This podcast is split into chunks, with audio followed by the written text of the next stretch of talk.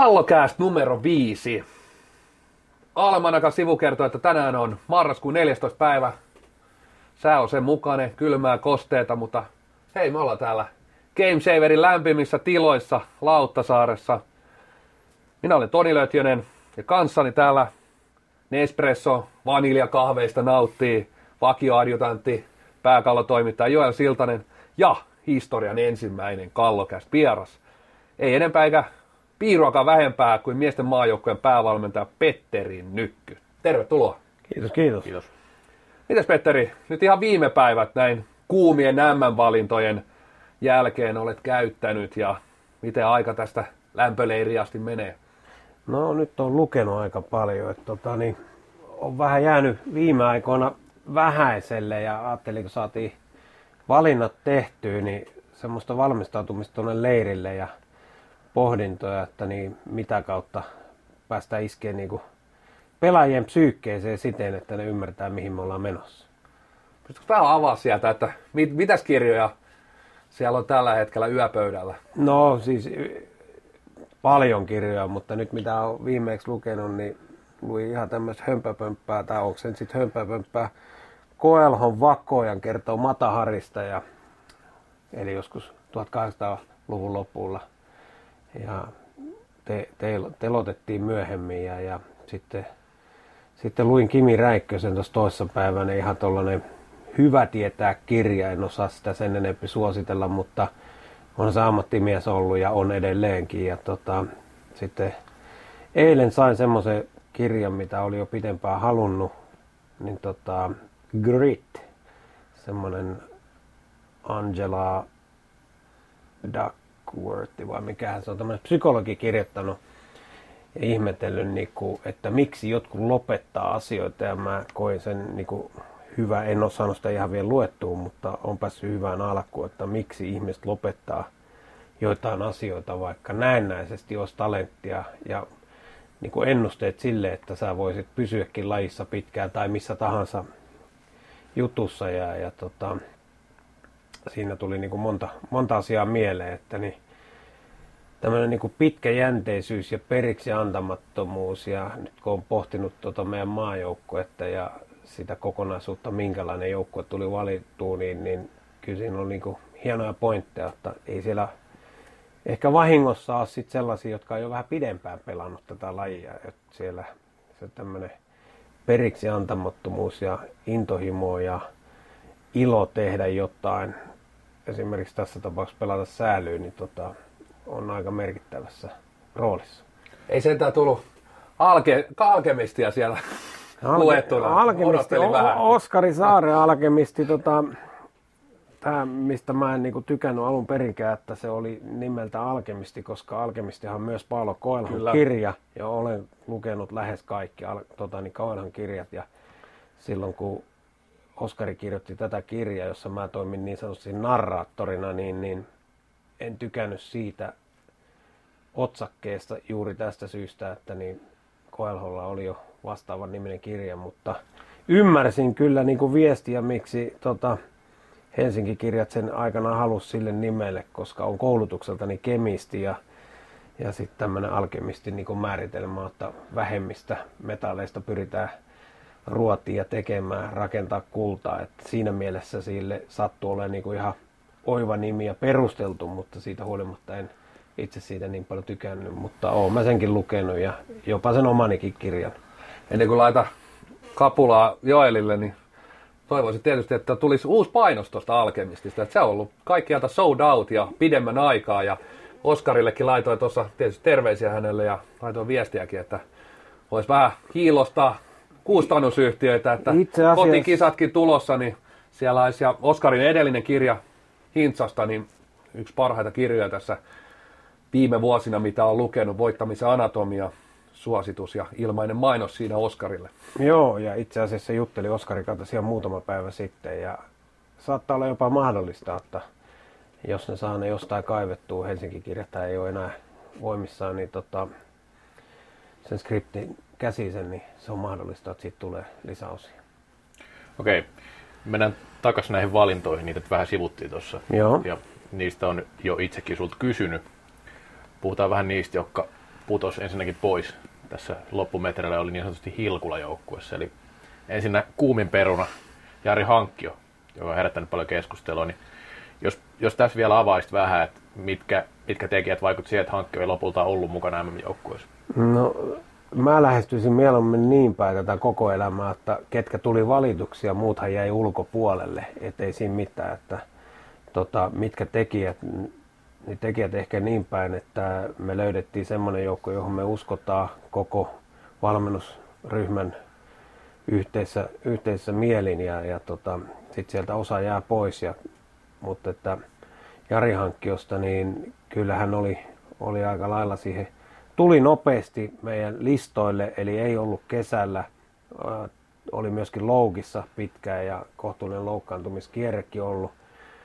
Ja tota, sitten SPV pelasi siihen alkuun ennen EFTtä, kun valintoa tehtiin, niin aika vähän pelejä ei keritty mm. nähdä ja ollaan me tiedostettu se kauan, että tässä on aikamoinen maalitykki, että, mutta ei ole sitten mun aikana ollut maajoukkuessa mukana. Toki hänellä on maaotteluitakin tietysti muutama. Ja tota, eli jäi sit, sitä kautta kokeilematta EFT, että jos EFT-valinnat olisi tullut esimerkiksi myöhemmin suhteessa, miten syksy on alkanut, niin todennäköisesti se näytöpaikka olisi tullut sitä kautta ja, ja siellä, mikäli sitten sitä on turha jossitella, olisi jatkunut samanlainen hönnäheilutus, niin miksi ei olisi saattanut tullakin valituksi. Että, ja, ja siitä huolimatta, koska kohtuu kuuma lapa, niin kuin jossain mainitsi jo Telluksen kuumin lapa tällä hetkellä, niin, niin tota, siinä olisi ollut hyvät mahdollisuudet. Mutta juttelin, juttelin Jarinkaa siinä vaiheessa, kun valittiin 30 pelaajan listaa ja hän sanoi, että ei hän ole ihan siinä kunnossa, kun hän haluaisi olla, eikä ne polvetkaan ole ihan siinä kunnossa. Nyt mä en tiedä, pitäisikö mun tätä ääneen sanoa, mutta kuitenkin. Hän sanoi itsekin kyllä. kyllä. Itse san, oli hyvä, että ei, ei tule mitään semmoista, että rupeaa huutelemaan toisten kunnosta, mitä ei pitäisi, mutta joka tapauksessa hän oli erittäin otettu, että hän on siinä 30 ryhmässä ja, ja, ja tota, niin minäkin ja sillä, sitä kautta olisin toivonut, että olisin kerännyt kansainvälisessä ympyrössä nähdä, että nyt siinä oli vielä se, että niin siellä ei ollut ihan kärkijoukkueita kaikkia kohdattu. Toki nyt kohtas. Mm. Taisi tehdä kuitenkin kolme, kolme myöskin klassikin, klassikin verkkoa. Ja tota, mutta että kyllä mä näen sen niin, että se painavin juttu, mikä siinä oli, jotta mä en kerinyt testata kansainvälisissä ympyröissä, että MM-kisat ei ole se paikka, missä lähdetään kokeilemaan, että mielellään siellä olisi jonkunlainen kokemus. Jos sitten taas vastaavasti ajatellaan, että tota, Hauta on mukana, eli Mikko Hautaniemi, niin tota, se kerkesi, kerkes kuitenkin siihen lähtöön mukaan, mutta eihän tämä tarkoita silleen mitään muuta kuin näissä kisoissa. Hän ei lähtökohtaisesti ole, ellei siellä tule jotain ja sittenkin siihen vaikuttaa vielä, että jos mikäli tulee vaihtoa eli loukkaantumisia, niin miltä paikalta ja missä vaiheessa, niin siinä on vielä monta tekijää. Mutta hienosti on kaveri pelannut ja ymmärrän kyllä kansan, jos on sitä mieltä, että Nykkös ei taju tästä sählystä mitään. Nämä saattaa jopa olla oikeassakin, mutta että kyllä mä uskon siihen visioon, mikä, mikä meillä valmennuksella on, että tota, niin me katsotaan pitkäjänteisesti näitä juttuja ja niin tässäkin kohtaa ja tällä kohtaa se ei nyt sitten osunut hankkion valinnan osalla. Tota, viittasit vähän tuohon sunnuntai kärkimatsiin, niin tota, näin maajoukkovalmentajan näkökulmasta, niin oliko se sun mielestä hyvä salibändiottelu?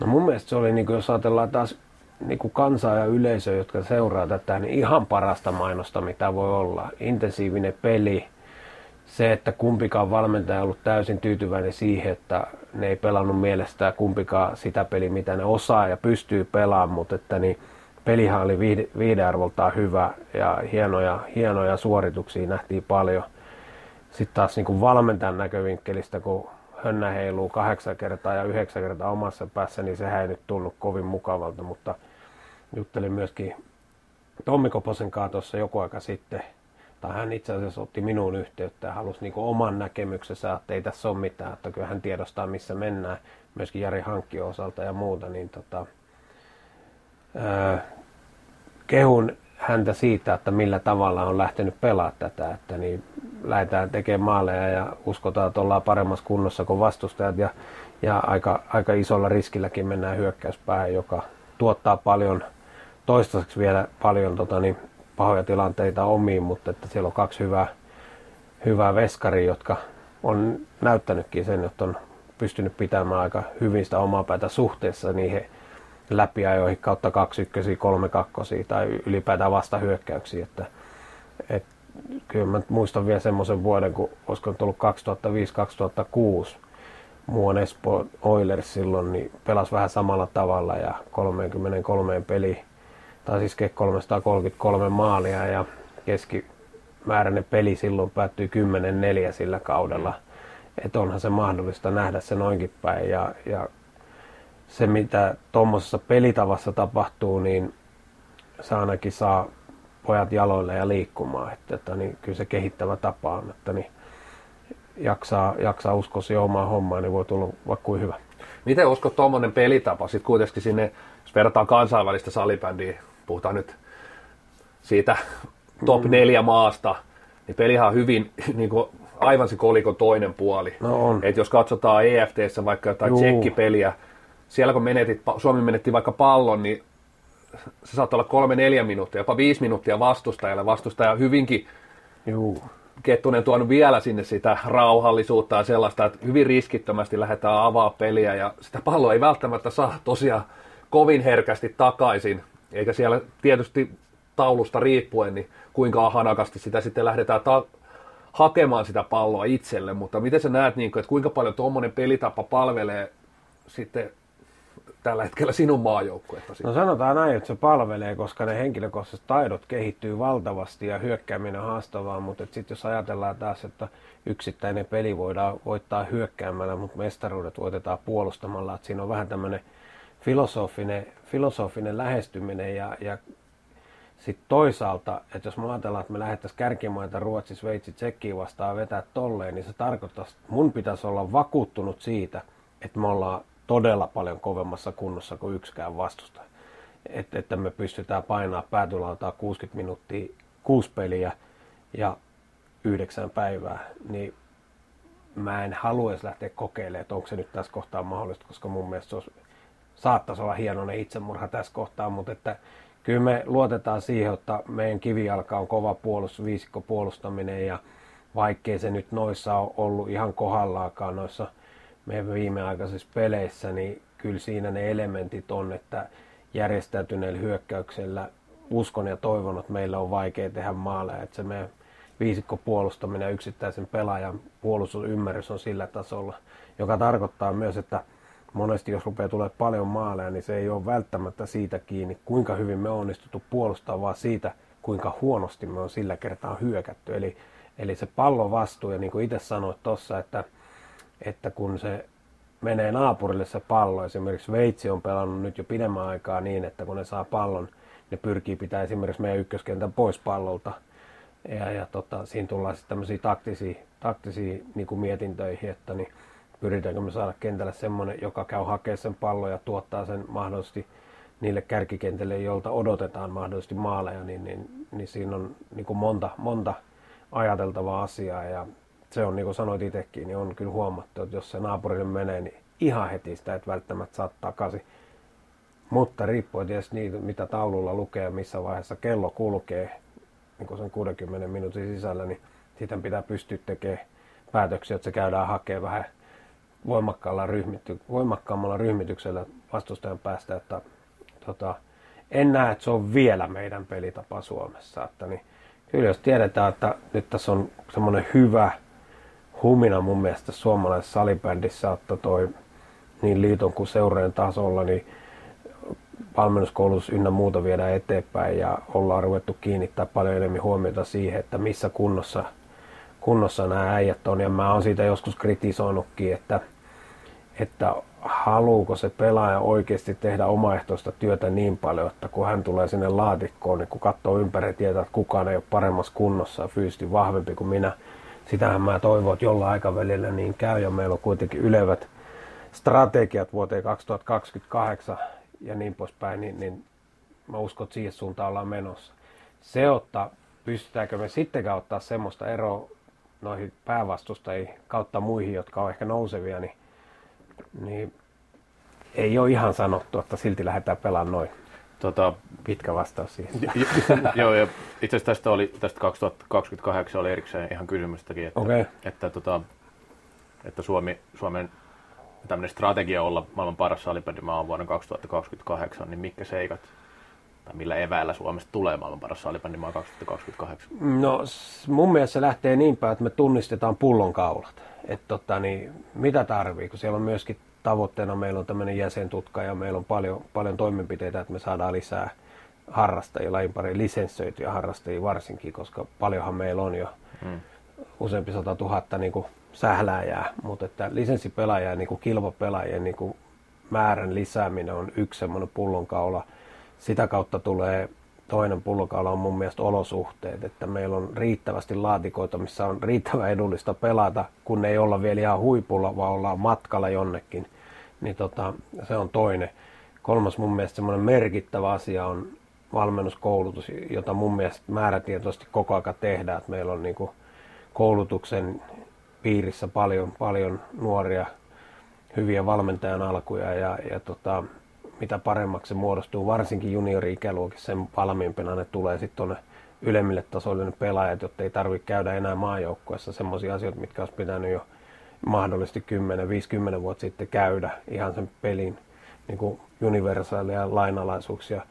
Et tota, ne on mun mielestä ne semmoiset selkeät pointit, jo tulee kiinnittää huomioon. Mun mielestä niitä on lähdetty tekemäänkin niin kuin laajamittaisesti. Ja se tietysti omalta kohdalta, kun on nyt tässä tota, niin, sopimus tuonne kotikisoihin, niin tota, mä yritän tukea sitä strategiaa. Mutta totta kai meidän, meidän tavoite ja, ja tarkoitus on pärjätä jokaisessa, jokaisessa MM-kisossa, mihin me osallistutaan. Et tota, nyt ne on tuossa vajaan kuukauden päästä ja katsotaan mitä saadaan aikaiseksi. Ensi viikolla on merkittävä viikko monella tapaa tuon ryhmän valmistautumisen suhteen kohti Prahan MM-kisoja. Palataan vielä tähän päivään ja näihin valintoihin, niin tota, eniten keskustelua hankkion lisäksi tietenkin herättää kokeneet pelaajat, niin kuin varmaan tiedät. Mm. Mika Kohonen, Juha Kivilehto jo viime kisoissa ja varmaan sitäkin edell- edeltävissä kisoissa. Eli Tainnut olla koko 2010-luvun että, kysymys. ky- kysymys, että no sä oot itse korostanut tätä, että kokeneilla pelaajilla on sun mielestä niin paljon annettavaa joukkueelle ja, ja kokemusta oot korostanut nimenomaan positiivisena asiana moneen otteeseen eri haastatteluissa. Mitä, palataan vielä siihen, niin mitä herrat Kohonen ja Kivilehto tuo tähän Suomen joukkueeseen? Muutakin kuin kokemusta. Niin, muutakin niinkö? kuin kokemusta, koska ei se pelkkä kokemus tietenkään No riitä. ei, no, mutta sanotaan näin. Tuossa puhuttiin vähän ennen kuin aloitettiin tämä podcasti, että mitä on vielä vissiin tässä alussakin, niin, että mitä on viime aikoina tehnyt, on lukenut paljon ja Mm. vakuuttuneempi siitä, että ne, jotka jatkaa pitkäjänteisesti tehdä sitä, mistä ne dikkaa aidosti, niin ei se ainakaan huono asia. Sehän on ihan selvää, että ihminen jossain vaiheessa rupeaa hidastumaan, joka tarkoittaa heidän harjoitteluosat taistelua hidastumista vastaan.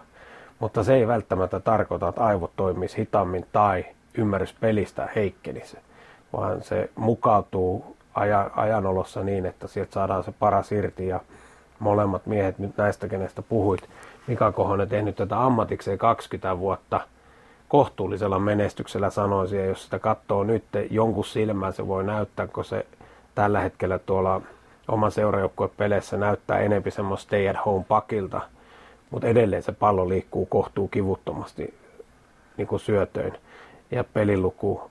Ja, ja meillä on ollut selkeä visio siitä Mikan kanssa, että, että tota, niin, se kunto on sellainen, kun kisat alkaa, että hän osallistuu. Ja meillä on ollut semmoinen metri per tota, niin, kuukausi päästään lähemmäksi kansainvälistä peliä. Mun mielestä nyt on näyttänyt viimeisessä peleissä, että rupeaa olla aika lähellä.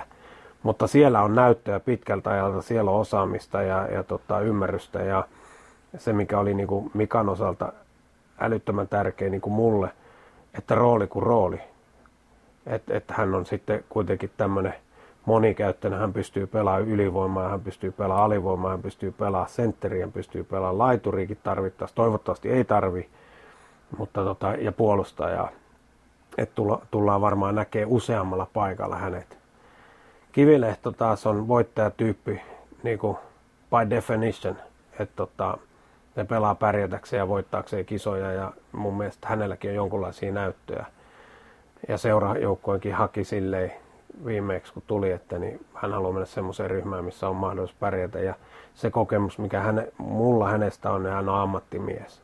Muistaa vaikka niinkin kauas kuin 2010, niin kumpikaan näistä, sen lisäksi Riki Hyvärinen, ei päässyt meidän viimeistelyleirille. Ja mä en ollut siitä sen takia paholla, kun mä ajattelin, että no onneksi ne on ammattimiehiä, jotka ei päässyt. Että nämä, jotka on vähän aikaa pusannut ja enempi vielä amatööripohjalla touhuu, niin niille se oli ehkä tärkeämpi. Ja sitten hyvin, hyvin näytti toimivan. Ja tota, Juha Kivilehdosta se ottaa uskallus, kyky pelata omalla tasollaan on mitä kovemmassa paikassa, niin sen parempi ollut. Että niin, ja tietysti mä kolme vuotta nyt olin tuolla seurajoukkuessa ja josta yhden oli sitten Juhan kanssa, niin kyllä se vaan äijä oli silloin paikalla, kun ruvettiin pelaa kovemmin vielä.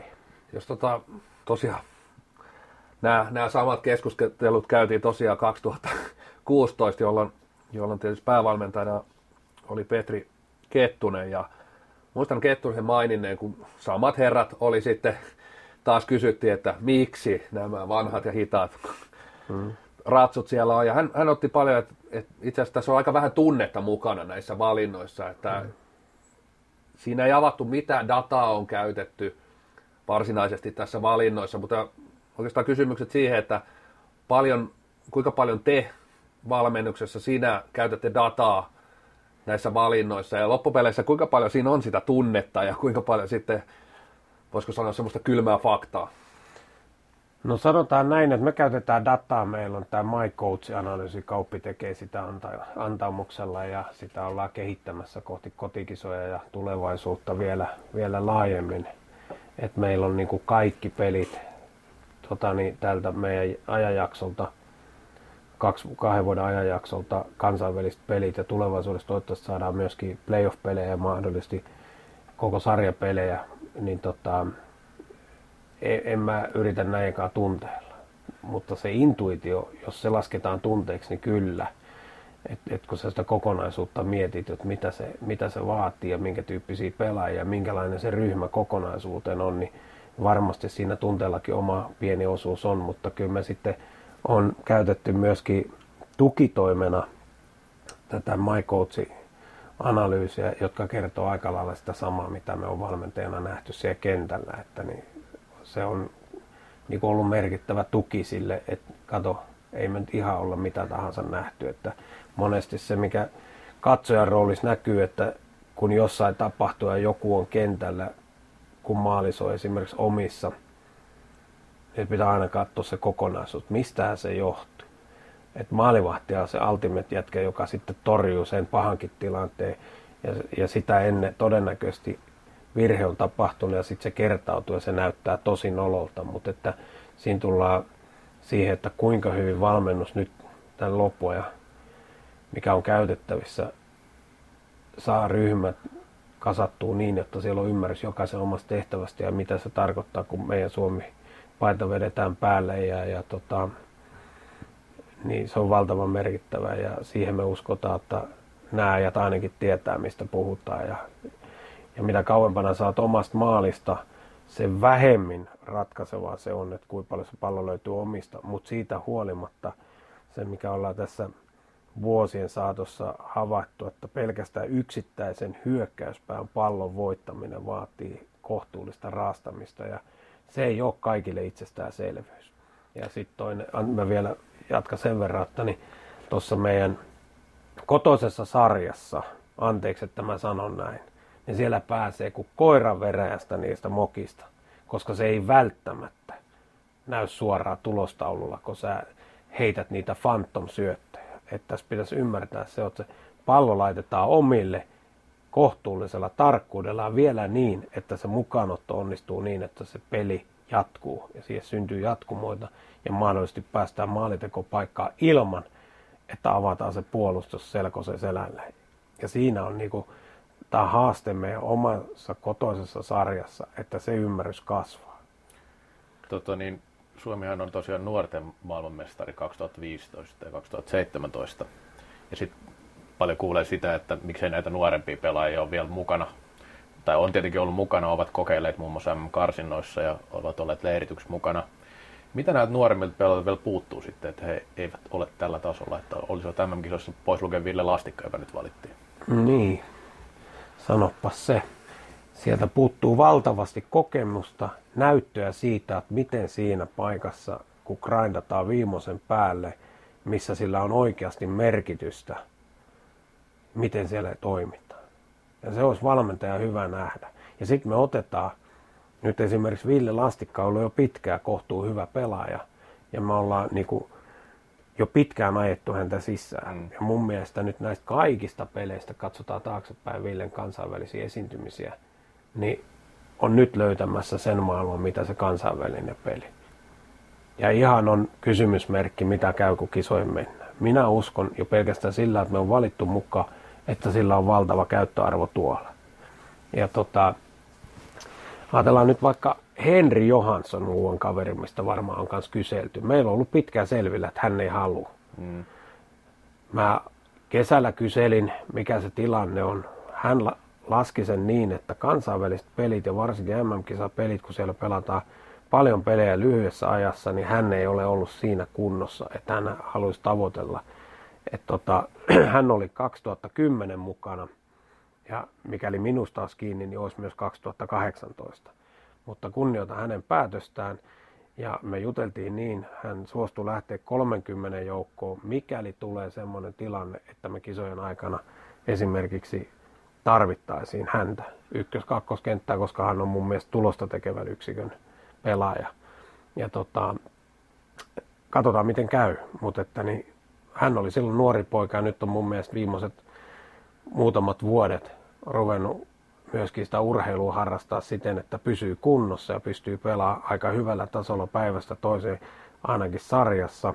Omien sanojensa mukaan, kun viime keväänä pelattiin playoffia, niin kun niitä pelattiin vähän tiuhempaa kuin runkosarjapelejä, niin ei ollut kuitenkaan ihan siinä kunnossa, kun hän olisi itse halunnut olla.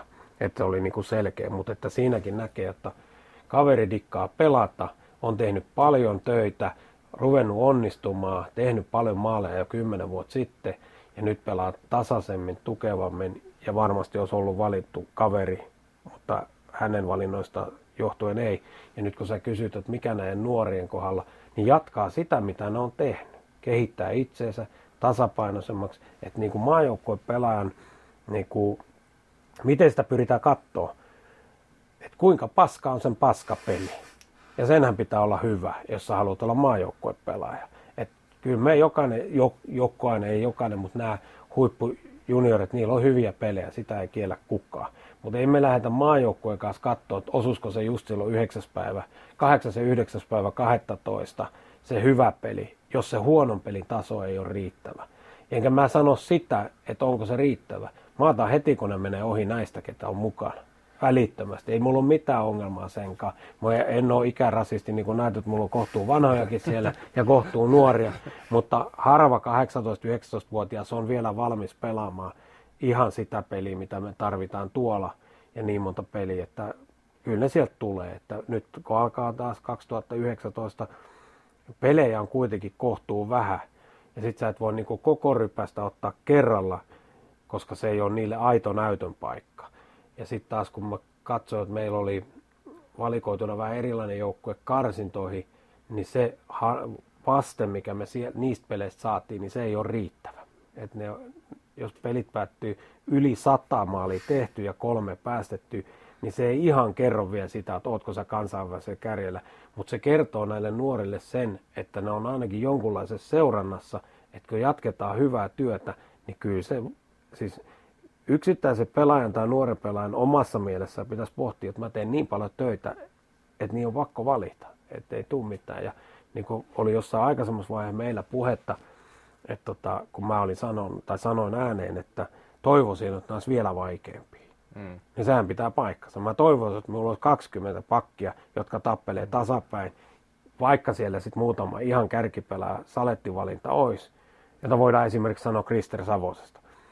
Niin tota, ja samoin parikymmentä, kolmekymmentä hyökkää, josta ruvetaan spekuloimaan ja sitä arvioimaan, niin sitä tarkoitin sillä, että haluaisin, että se olisi vielä kovempi taistelu. Mm. Ei sillä, että joku sattuu onnistuu yksittäisessä tota, niin, runkosarja pelissä, joka saatetaan pelaa keskiviikkona, ja jätket, jotka on amatöörejä, tulee töistä mistä tahansa, niin se pelin taso ei ole sama, kun sä katsot esimerkiksi playoff-aikana, jolloin ihmiset laittaa siviiliasioita kuntoon, järjestelee niin, että ne ei käy töissä välttämättä sinä päivänä, vaan ne virittäytyy ja valmistautuu, että ne pystyy sen 60 minuuttia heilu siellä vaatimuksen osoittamalla tavalla.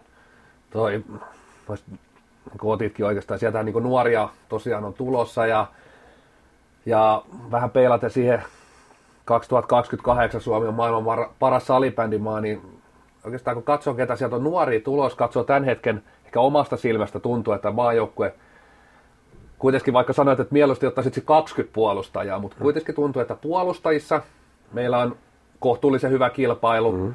ja sitten siellä oikeissa laidoissa, että sieltä joutuu hankkiota ja, mm. ja Amimannista Kyllä. jättämään, jättämään kotisohvalle, mutta sitten oikeastaan sentteriosasto, mm. vasen laitaosasto, näetkö sä jotain semmoista, että Suomessa tehdään tällä hetkellä jotain ns. väärin, että miksei tonne pelipaikoille synny pelaajia, tule pelaajia, ja mitä pitäisi tehdä, että 2028 meillä niin kuin saattaisi olla näitä pelaajia?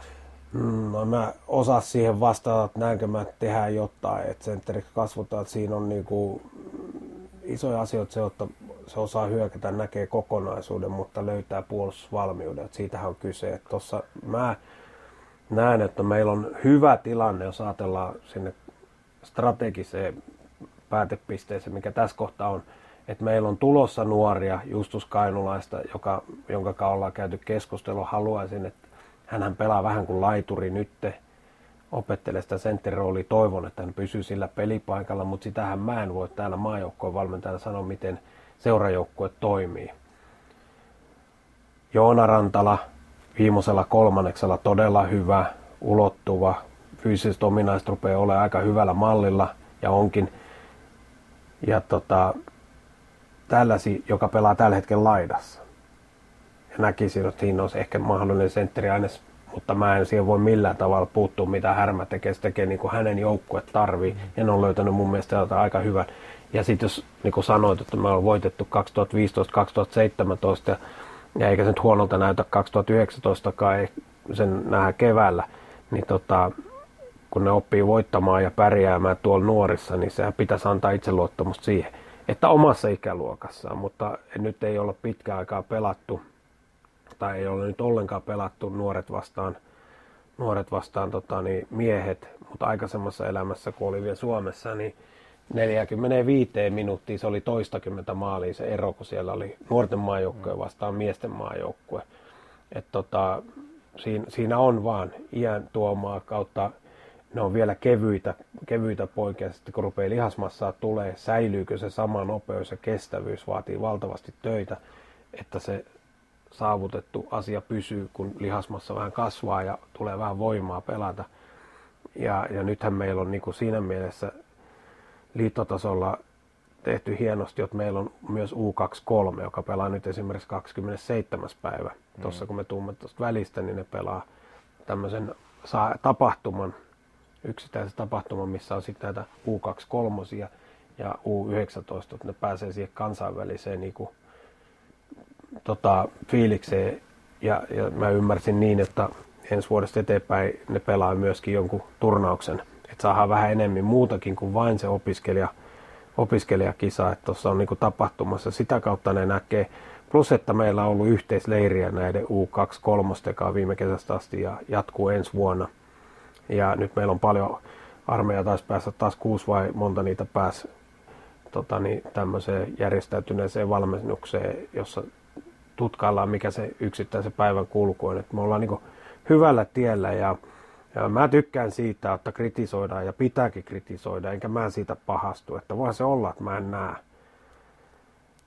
Ja tota, niin kuin se pitäisi olla, tai, mutta en mä mieti tätä maailmaa niin, että mä lähtisin niin kuin tyydyttää jotain, jonkun yksittäisen huutelun tai edes pienen ryhmänkään, kun ne katsoo sitä kuitenkin pikkusen eri silmin kuin tota, me valmentajat, jotka sitä tehdään, tehdään tuolla, että niin se on niin kuin katsoja näkee aika paljon se, mitä siellä pallollisena tapahtuu ja sitten ne onnistumiset, mutta katsoako ne kuin tarkkaan sitä, että mistä se viisikkopeli koostuu ja pysyykö ne siinä ruodussa ja muuta, niin mutta mielellään otan kritiikkiä vastaan. Ja aika harva ymmärtää itse asiassa tuon, että kuitenkin siellä on sitä data, dataa myöskin käytetään. Että ei ne ole, ei ne ole pelkästään Petteri saunakavereita, kuten, kuten jostain foorumeilta välillä saattaa lukea, että kyllä, ja, ja on ollut edeltäjälläkin sama tilanne, niin kyllä siellä kuitenkin sitä, niin kuin otit kiinni hyvin, niin sitä dataa käytetään, että ei, ei ne valinnat ole vain, vain yhden miehen tuntemuksia. Ei, kyllä meillä on iso ryhmä, joka niitä katsoo. Meillä on meidän kolmen lisäksi on vielä Lars Eriksson, joka johtaa U23 ja, ja käydään keskustelukierrosta tällä hetkellä näiden tulevien lupausten kanssa. Viime viikolla oltiin katsoa Rasmus Kainulaista ja Tuure Ailioa ja keskustella, mitä ne oikeasti haluaa. Ja huippuurheilijassa kun halutaan, niin se on pitkä prosessi.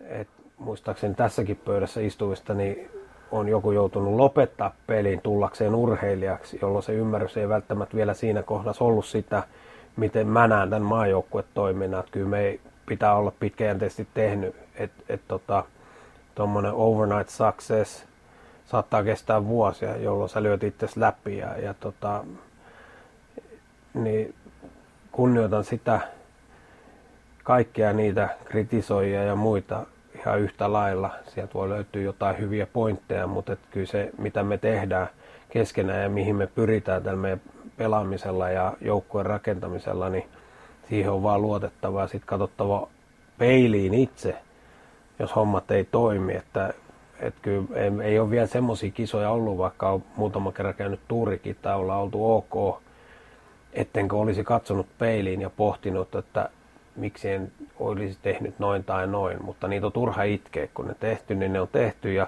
niihin uskotaan ja luotetaan ja sillä mennään ja, to, ja jos tulee vastoinkäymisiä, niin kasvetaan, uskalletaan ruotia se kunnolla, eikä pyyhkästä matoalle mitään. Et tota, niin, kyllä, se, kyllä se lähtee siitä, että se yksittäisen pelaajan arki rupeaa tukemaan sitä, että mihin ne oikeasti haluaa. Et niitä on valtavasti niitä ihmiset, olisi kiva. Tota, niin, ja onko se itse nuorentaminen pelkkä semmoinen itseisarvo, että nuorentaanko vaan sen takia, että olisi nuorempi rosteri vai tosiaan, että semmoisia pelaajia, jotka sopii siihen maajoukkueeseen tai mahtuu maajoukkueeseen. Mutta tota, se oli sen verran tiukka ja selkeä vastaus, että voidaan mennä eteenpäin. Niin puhutaan vielä tästä, kun sanoitkin, että kritiikki tulee, ja kyllä kaikki varmaan huomannut, että jotain kritiikkiä on tullut näistä valinnoista, niin sä oot ollut aikaisemmin valmentaja jo maajoukkueessa, kuten hyvin tiedetään, niin onko tämä onko se ollut aina samanlaista? Että onko aina kun valitaan joukkoa, niin tuleeko siitä aina, aina tämmöistä palautetta, että tämä tai tämä pitäisi olla ja tämä tai tämä ei saisi olla? On siitä aina tullut varmaan. Mä en hirveästi niitä seuraa, että mulla nyt on ihan sama.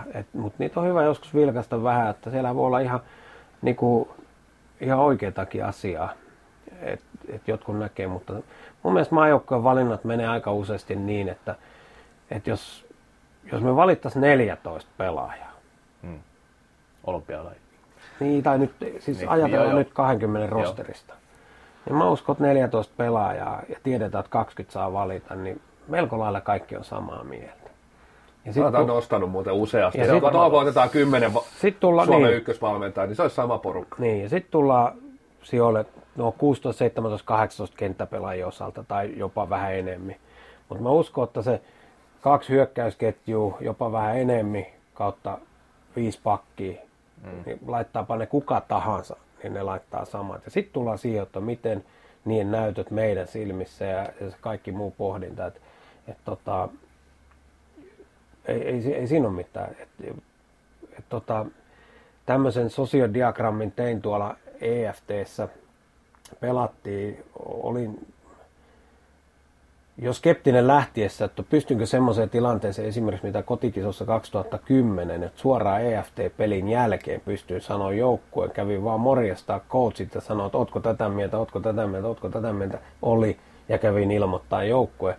Nyt tiesi jo lähtiessä, että nyt on niinku haasteita eri tavalla ja en päässyt, niin teetätin pojilla minun maajoukkueeni 2018 Prahan MM-kisoihin. Niin niitä tuli just yhtä monta, kun oli pelaajia. Eli kahta samanlaista ei ollut. Okei, se on mielenkiintoista. Eli, mutta jos katsoo, niin 15 äijää löytyy joka ikisestä lapusta, joka niin kuin vaan tuki sitä. Ja mitä mä etsin sillä, joku voisi sanoa, että voi elevetti se nykky, teetään muilla no omat hommansa, niin se on vähän tämmöinen sosiodiagrammi, sä näet vähän luottamusväleihin ja totta kai siinä näkyy, jos me ollaan pelattu sunkaan samassa jengissä ja meillä on luottamus toisiin, niin helposti mä nostan sut sit jonkun ohi, jota mä en tunne välttämättä niin hyvin.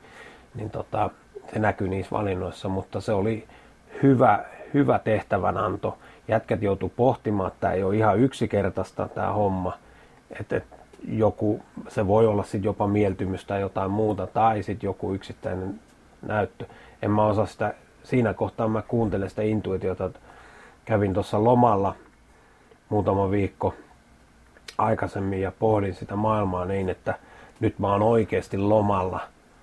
Että mä en tätä pohdi, mutta eihän se onnistunut. Että kun silmät laitoin kiinni, niin heräsin moneen kertaan miettimään yksittäisiä pelaajia, että onkohan mä nyt niinku kartalla tässä hommassa ja näin poispäin.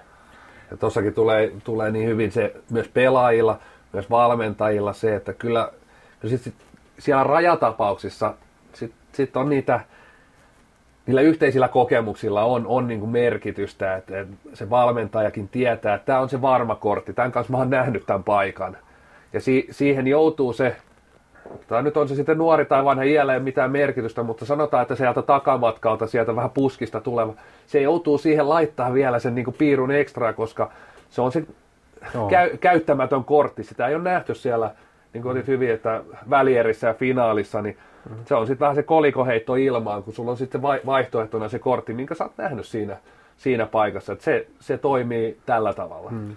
Ja. Kun, jos vielä saa sanoa, niin jos mä katson niin tätä, tätä historiaa näin, niin suunnilleen saman verran se vaihtuvuus on että jos, jos kansa haluaa, että vaihdetaan sinne, niin lähetetään vaan 19 keväällä käy pelaa tuo Halifaxissa ja tulee sitten kahden vuoden päästä, katsotaan miten käy. Ei välttämättä käy kovin hyvin, jos halutaan maailmanmestaruuksia, mutta varmasti siellä satunnaisia vaihtoja pelataan siinäkin tapauksessa hyvin, mutta että kyllä tämä, niin kuin, tämä on pitkäjänteistä työtä, että kasvetaan huippurheilijaksi ja maajoukkuepelaajaksi ja, ja tota niin, niin, niin siinä, siinä on niin monta tekijää.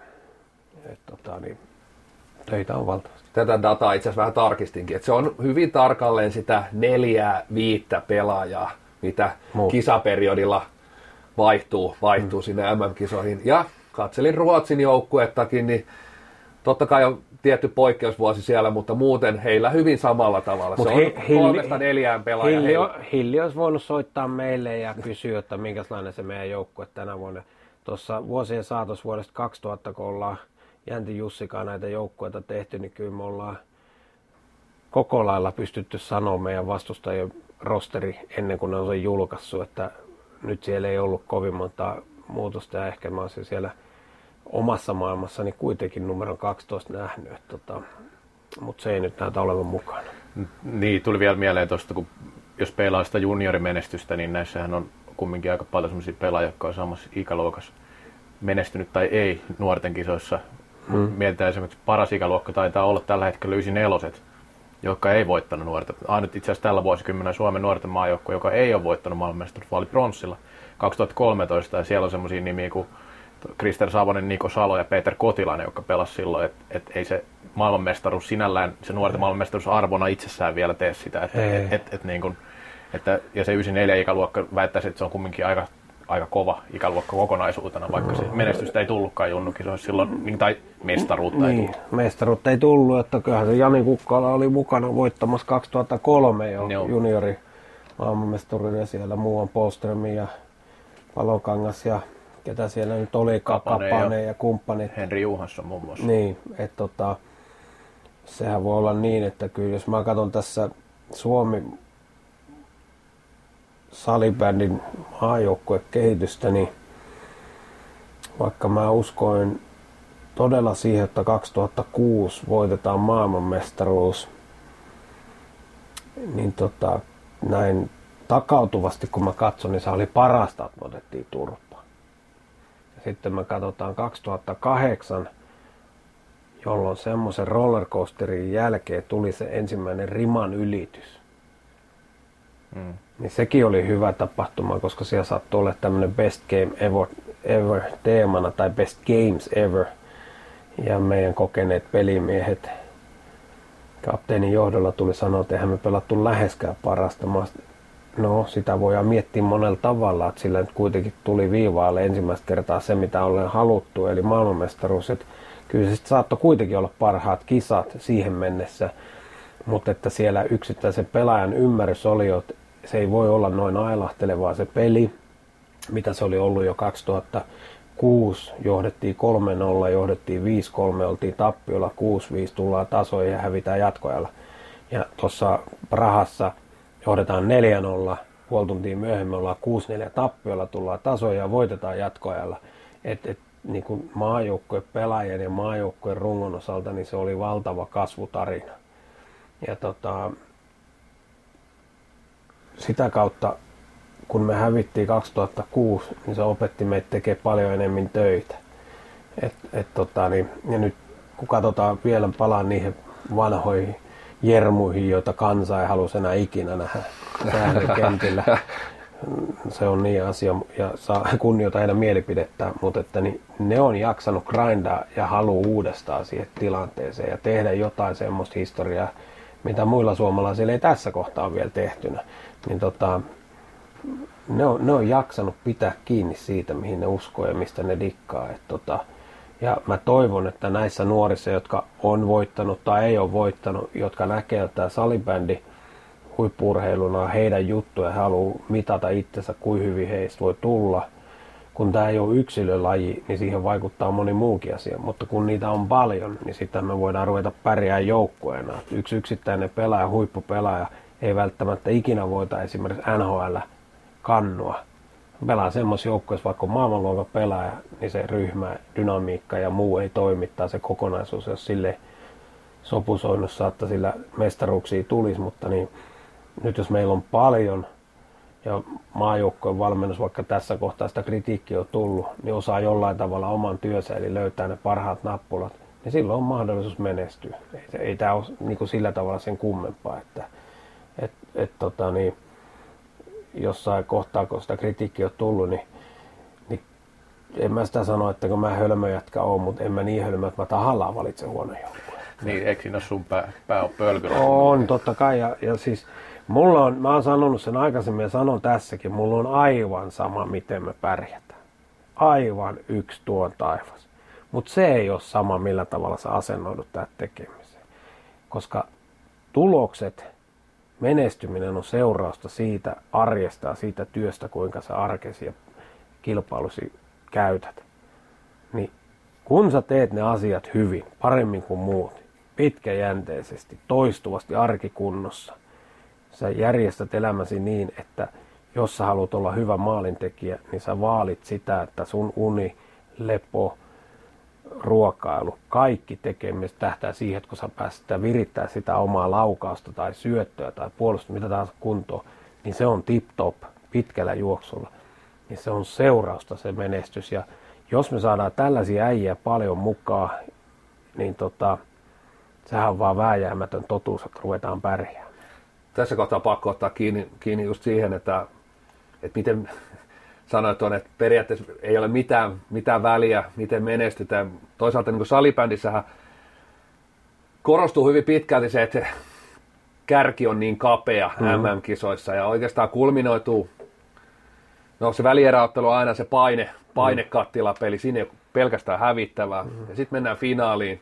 Ja se Suomi kuitenkin aina on lähes altavasta ja on, on niin kuin lähes aina ehkä piiru enemmän voitettavaa kuin hävittävää, että sieltä tulee helposti se, että no, Sehän tähän tiedettiin, että Ruotsi, Ruotsi on sen pykälän parempi, mutta miten pienestä se kiinni on se onnistuminen ja epäonnistuminen, että et ollaan täälläkin otettu jossain kallokästissä kiinni siinä, että ei mitään pois tietenkään, tai yhtään ole kritiikkiä eikä pois Petri Kettuselta, mutta hän oli vuoden valmentaja mm. 2016, mm. vai valitsi, valit, oliko valinta 2017, en muista, mutta, mutta jos joukko olisi hävinnyt rangaistuslaukauskisan, mm. lähes kolikon heiton ilman, olisiko hän vuoden valmentaja? Todennäköisesti ei. Mutta, mutta se, on, se on niin äärimmäisen pienestä kiinni sit saattaa olla se, että mihin, mihin kansa sitten nous, nouseeko vähän sillä Rooman kolosseumin tyyliin peukku ylöspäin vai alaspäin ja todella pienillä marginaaleilla sitten tuomitaan tai nostetaan jalustalle. No joo, mä oon pohtinut, mä en ole tota pohtinut, mulla on ihan sama ketä valitaan, mihin valitaan. kunhan valitaan oikein joukkue. Sehän on niin selvä. Mutta tota, niin, kolikoheitot ja muut, niin tota, olen pohtinut sitä harjoittelua sitä tekemistä niin, että, että sun pitää tehdä ne parhaiten, jos sä haluat nousta sattuman yläpuolelle, koska siellä on vielä sitten ne tuomarit, jotka on ihmisiä. Ja mä uskon aina siihen, että ne lähtee vilpittömästi tekemään parhaansa. Aina uskon ja usko edelleen. Se, että onnistuuko ne aina, eihän me pelaatkaan aina onnistu, tai valmennuskaan. Niin tota, jos sä haluat voittaa varmuudella, niin sun pitää olla aika paljon parempi kuin naapuri. Se on niin selvä. Ja me tullaan siihen ja se miten mä katson maa, maaotteluita ja maa, maailmanmestaruuskisoja, niin yhden kerran ollaan oltu karva edellä. Me oli kotikisossa 2010 ja useasti ollaan oltu niin kuin lähellä, mutta silti lähtökohtaisesti Ruotsi on kuitenkin ollut edellä. Mutta jos ajatellaan 2004-2006, pelattiin neljä kertaa vastakkain, Ruotsiin vastaan voitettiin kaikki, mutta hävittiin kuitenkin rankkareilla se. Niin en mä näkisi, että me hirveästi oltiin silloin perässä ja sitten se oli kolikohetto jäähy meille, ei tullut kaverille ja ylivoimalla voittomaali. Niin tota, silloin oltiin ehkä lähellä. 2008 oltiin kanssa aika lähellä, mutta ehkä kuitenkin takaa jäädä. Plus, että se filosofia, miten mä lähestyin niinä vuosina, että 2004 kun aloitettiin, niin me psyykattiin ryhmä jokaisen yksittäiseen tapahtumaan tosi voimakkaasti Ruotsipeliin. Välttämättä ei tsekkiä Sveitsipeli, koska me koettiin, että me tarvitaan voittoa, että me usko siihen, että me voidaan oikeasti joskus pärjätä, kasvaa. Ja sen jälkeen taas 2000 kuuden jälkeen mä en välittänyt siitä, koska sitten mä välitin siitä, että sinä yhtenä päivänä, tai tässä tapauksessa kahtena, että se välierä on tärkeä peli ja, ja, tota, ja se ei ole ikinä sanottu, että sieltä niin vaan mennään. Ja si, siinä tullaan nyt siihen valmistautumisen niin kuin ihanuuteen ja haast, haastavuuteen, että saadaanko me kaikki ymmärtää, että milloin meidän pitää olla täystikissä. Ajatellaan nyt tulevia kisoja. Me aloitetaan Ruotsin vastaan, että meillä on Tanska ja Norja vastassa. No, otetaan kolme kertaa turpaa. No, tarkoittaa, että meille tulee yksi peli, kun kaikki menee jatkoon. Tulee yksi lisää, eli pelataan seitsemän peliä yhdeksän päivää. No, se ei ole tietenkään lähtökohta, mutta jos siellä jonkun peli häviää tai häviäisi, niin se voisi olla esimerkiksi ensimmäinen peli Ruotsia vastaan, kun sillä ei ole sinänsä vielä merkitystä. Että tota, me pitää nähdä, että niin kuin suomalaisessa kulttuurissa mä katson, niin kuin tietysti kiekkoa seurannut ja pelannut pentuna sitä, niin vuosikausia, niin meillä oli, niin kuin, ja toimittajien puolesta, niin kuin, jos ei me voitettu jotain heikompaa maata jääkiekossa reilusti, niin oltiin vähän jo huolissaan.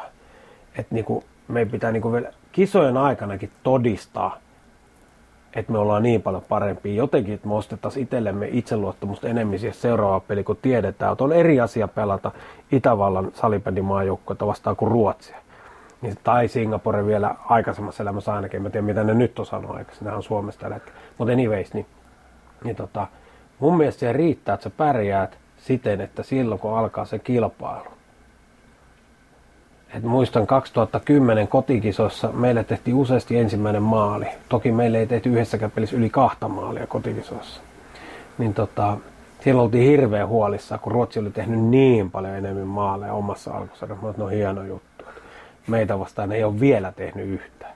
Ja onnistua ne kaksi kertaa siinä finaalissa, mutta että et, et me ei tarvii niinku kuluttaa kaikkia energioita ehdoin tahdoin johonkin yksittäiseen runkosarjapeliin, kun ne merkittävät pelit alkaa sieltä kolmannesta pelistä. Tässäkin tapauksessa. Toki sä haluat ehjää peliä, että ne pelaajat oppivat, miten me toimitaan, miten tämä meidän systeemi toimii. Siinä on monta, monta, monta tekijää, mutta että meidän pitäisi pystyä lataamaan niin, että me mennään pääpystyssä viimeiseen peliin ja meillä on oikeasti vielä annettavaa jotain. Tuo, mennään tuosta suoraan vähän niin valmistautumiseen. Jos ajatellaan tätä kisaperiodia, se on alkanut lähes kaksi vuotta sitten, puolitoista vuotta sitten ja ensin siinä varmasti saat sitten korjata, jos on väärin. Mm. Tietysti käydään vähän isompaa pelaajamassaa ja koko ajan se pelaajamassa pienenee siinä. Kuinka paljon oikeastaan mietit sitä itse itse miten Suomi pelaa, miten te haluatte pelata siellä finaalissa, sanotaan, että missä vaiheessa se alkaa nostaa päätään sieltä, vai kuinka kauan se on enemmän sitä, että sieltä etitään niitä oikeita voittajatyyppejä, pelaajatyyppejä, vai meneekö se jo ihan tänne loppuvi- metreille ja lämpöleirille, että sit, sitten aletaan, voisiko sanoa sitä pelisysteemiä, sitä ajaa enemmän sisään vai kulkeeko se kuinka vahvasti siellä mm-hmm. jatkuvasti mukana? Okei, tuossa pitkä vastaus. no, sanotaan näin. Otetaan, otetaan, otetaan vähän selkänojaa ja kahvia joo, tästä. Se on, se on lyhyitäkin vastauksia. Ai niin joo. Tota, sehän alkaa vasta silloin, kun tiedetään, että pelataan siellä finaalissa. Et meillähän on niinku mielikuva siitä, mitä tulee tapahtuu ja mikä on se meidän runko, mille me rakennetaan tämä tapahtuma. Se kulkee aina mukaan. Ja, ja sieltä lähöstään. Sitten jos ajatellaan tätä valmistautumisjaksoa, niin se lähti niinku mun mielestä sillä tavalla vähän kehnosti liikkeelle, että se valinta tähän hommaan tuli suhteessa VG vähän myöhään. Mm. Plus, että siihen liittyy se, että VG piti niin aikaisin valita joukkue sattuneesta syystä. Ja, ja tota, mulla ei ollut silloin kaikkien pelaajien kuntoisuutta ja muuta tietoa. Ja, ja tota, niin se vähän tätä, jos ajatellaan normaali kahden vuoden jaksoa, niin se työhuottojakso on todellakin 22 kuukautta, plus siihen liittyy aikaisemmat elämät, mutta että se ihan konkreettinen, kun tiedetään esimerkiksi, jatkaako esimerkiksi Mika Kohonen vielä tavoittelua kotiissa paikasta. Mehän ei sitä tiedetä, vaikka se julkisesti joku on sanonut jotain, mutta sehän mun tarvii selvittää, että onko se vielä halukas kilpailemaan siitä, mutta että niin Mielellään käydään kahden vuoden päästä taas tämä niin. debatti. Että... Niin, miten ne voi jumalauta olla 50 tukot vielä kentällä. No anyhow, et se, se, ei ole ehkä se juttu, mutta että et, et se valmistautuminen ei ollut ihan normaali kaavan mukana, koska siinä oli ne, ne tota VG ja muut. Ja, ja nyt saatellaan 2019, niin meidän on saatava nähtyä näitä, jotka on osoittautunut sarjassa ja näitä nuoriakin kundeja siellä käymään, että ne pääsee kiinni siihen kansainväliseen hommaan, että me kotikisa keväänä on valtava kilpailu vielä ja siellä tehdään laajalla rintamalla töitä, niin, tota, niin se tulee olemaan hieman erilainen kuin tämä nyt, kun meillä oli tuo VG, joka sinänsä vähän, ja nyt tänä kesänä sitten yhteistyö U23 kanssa ja muutenkin tämä U16, U19, semmoinen yhteispeli sieltä nuorimmista tänne miesten maajoukkueeseen, niin sitä yritetään koko aika parantaa ja, ja, ja päästä, päästä käsiksi siihen, että meillä on selkeä putki. Ja sitten sen putken ulkopuolelta voi just tulla niin kuin esimerkiksi Mikko Hautaniemi tai yhtä lailla se olisi voinut olla hankkio. Tässä kohtaa se ei ollut, niin kuin keskusteltiin, mutta että mutta että kuitenkin meillä on selkeä visio, että nämä tekee pitkälle juoksu. Ei meillä vahingossa ole maajoukkue tie, vaan että jossain vaiheessa siihen hypätään kelkkaa ja kun tiedetään, että on tämmöisiä late bloomereita, jotka vasta vähän myöhemmin niin kuin hiffaa tämän homman, että mistä tässä on kyse, on saattanut olla niin kuin talenttiutta, niin kuin valmiuksia tai onko se talentti sitä, että nopeasti oppii asioita, että tarttuu. Mutta jos se yritys jää vajaaksi, niin ei siitä huippupelää tuu. Että, et tota, kovalla työllä ei niin talentti, jolle ei välttämättä niin nopeasti tai ei omaksu niin nopeasti niitä taitoja, mutta jos jaksaa grindaa ja tehdä, niin siitä voi tulla ihan yhtä hyvä pelaaja. Mutta jos nyt katsotaan vaikka Michael Phelpsia, meistä joku olisi nuorena päättänyt, että musta tulee yhtä hyvä uimari, varmasti meidän liikkuminen ja muu uintitekniikka, jos saattaa olla yhtä hyvä, mutta kun me on räpylät kolmasosa siitä, mitä silloin, niin todennäköisesti me ei olisi pärjätty yhtä hyvin. Et, et se vaatii niin kuin fyysisiä attribuutteja. Et, mutta että salibändissä, vaikka katsotaan, niin koolla on valtava merkitys, jos, jos sitä ruotoa pystyy liikuttaa hyvin. Et kyllä meillä on aika paljon lyhyitä, lyhyitä kavereita salibändipelaajiksi ja silti ne pärjää, mutta niillä on erilaisia, erilaisia kykyjä ja taitoja sitten, mutta että niin, se meidän pitäisi niin kuin pystyä näkemään tässä kokonaisuudessa, että et, et, et mitä se on, se pitkäjänteisyys.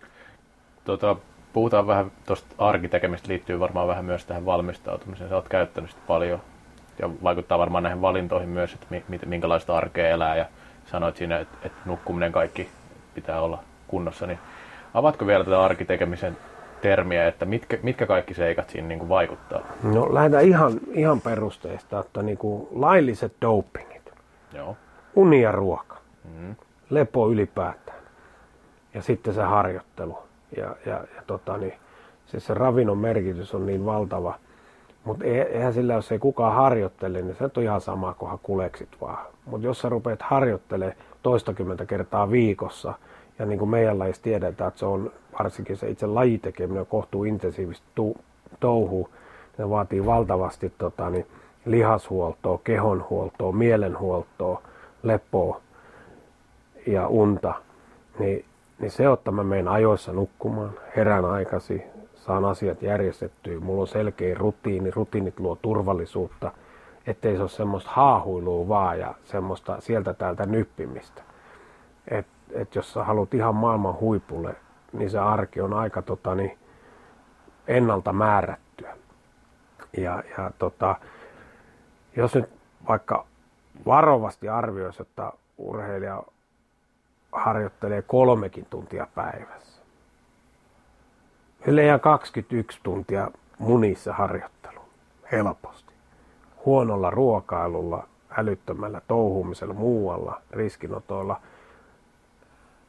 nukkumattomuudella, väsyneenä harjoittelulla loukkaantumisriskit kasvaa. Eli se, että niin, mulla on selkeä mielikuva siitä, minkälainen se mun arki on. Jossa nyt niin kuin meidän lajissa vielä toistaiseksi, aha, siellä käydään kouluja, se kuuluu meidän mm. tarinaan ja se on täysin selvä, mutta sitten jo vähän vanhempana meidän talousasiat ja näkymät ei ole vielä kaikkien osalta sellainen, että ne sais niin paljon taloutta pelaamalla salibändiä, että perheet tulisi toimeen ja muuta, niin se saattaa vaatia sitä työelämää. Ja silloin tullaan siihen, että kuinka sä järjestät sen oman työelämäsi niin, että sulle jää riittävästi aikaa ja energiaa harjoitella laadukkaasti, jolloin on mahdollisuus kehittyä. Et, et se on, ne on niinku, ja se on jokaisen yksilön kohdalla vähän erilainen, mutta se, ne lainalaisuudet ei ole erilaiset. Arkitekemiseen voisi vetää yhtäläisyysmerkit y- urheilijan elämään ja Juu, kyllä. toki tässä tapauksessa vähän niin kuin amatööriurheilijan elämään, että siellä on pakko miettiä niitä Joo, tiettyjä, se... tiettyjä Joo, se... arjen hankaluuksia, mitä on hieman enemmän sitten kuin tietysti ammattiurheilijalla, jolla, jolla ei sitä koulun penkkiä tai ei ole kellokorttia siellä, mitä pitää Joo, leimata arkiaamusi. Onko sellaisia pelaajia, joilla niin sanottu arkitekeminen ei ollut sillä tasolla, että se vaikutti valintaan? En mä sano tässä kohtaa, kaikkien kohdalta mä en tiedä, mutta kyllä me ollaan nyt, mitä ollaan sitten taas Lars Erikssonin kanssa käyty noita, niin kyllä siellä on niin aika selkeä visio, jotka on näissä urhean toimissa mukana, tota, niin, että siellä oikeasti seurataan ja tarkkaillaan, että minkälainen mm. se pelaajan arki on, kuinka monta harjoitusta, mitkä on kuormitustasot ja miten levätään ja muuta, että niin, ne ei ole suoranaista ollut, että me ollaan sitä yritetty kannustaa semmoiseen elämään jo pidempään ja toivon, että 2028, kun näistä keskustellaan, niin se ei ole edes millään tavalla puheenaihe, vaan että me tiedostetaan, että kilpailu on niin kovaa ja, ja sitten ne valikoin, valikoinnit tulee siltä, että mitä siellä on. Niin kuin mä oon sanonut aikaisemmin, että, että niin kuin esimerkiksi kuntotekijät. Salibändihan on niin kuin syöppö peruskunnalle. Hmm. Et jos et sä tee sitä aerobista harjoittelua omalla ajalla, koska mun mielestä siihen ei tarvita valmentaa, että sä tekee huoltavan lenkin tai jonkun muun, niin jos ne jää tekemättä siellä omassa arjessa, että et suomalaista on niin kuin armeaskin sanottu, että se vähän purnaa ja muuta, mutta kun se saa ne releet päälle ja lähtee tekemään, niin se kyllä tekee ja se tekee hyvin. Ja niin me näemme meidän salibändipeläkin. Eli kun me saadaan niille verkkarit päälle ja kengät jalkaa mailla käteen, niin kyllä siellä tapahtuu.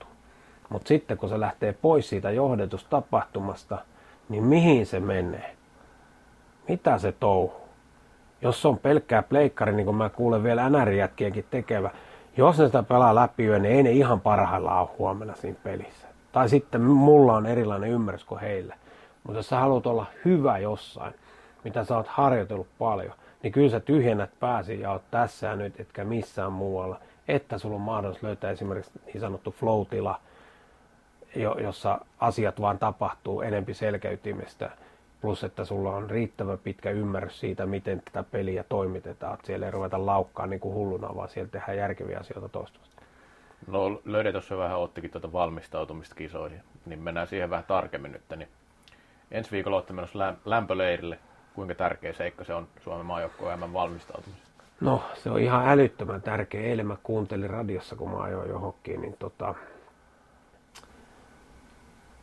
että olisiko nyt Maariahaminassa ollut, mä voin valehella, mutta joku no. 13 tuntia aurinkoa Joo, marraskuussa, ja jossa oli vaan Utsjoella olisiko ollut kaksi vai ei ollenkaan.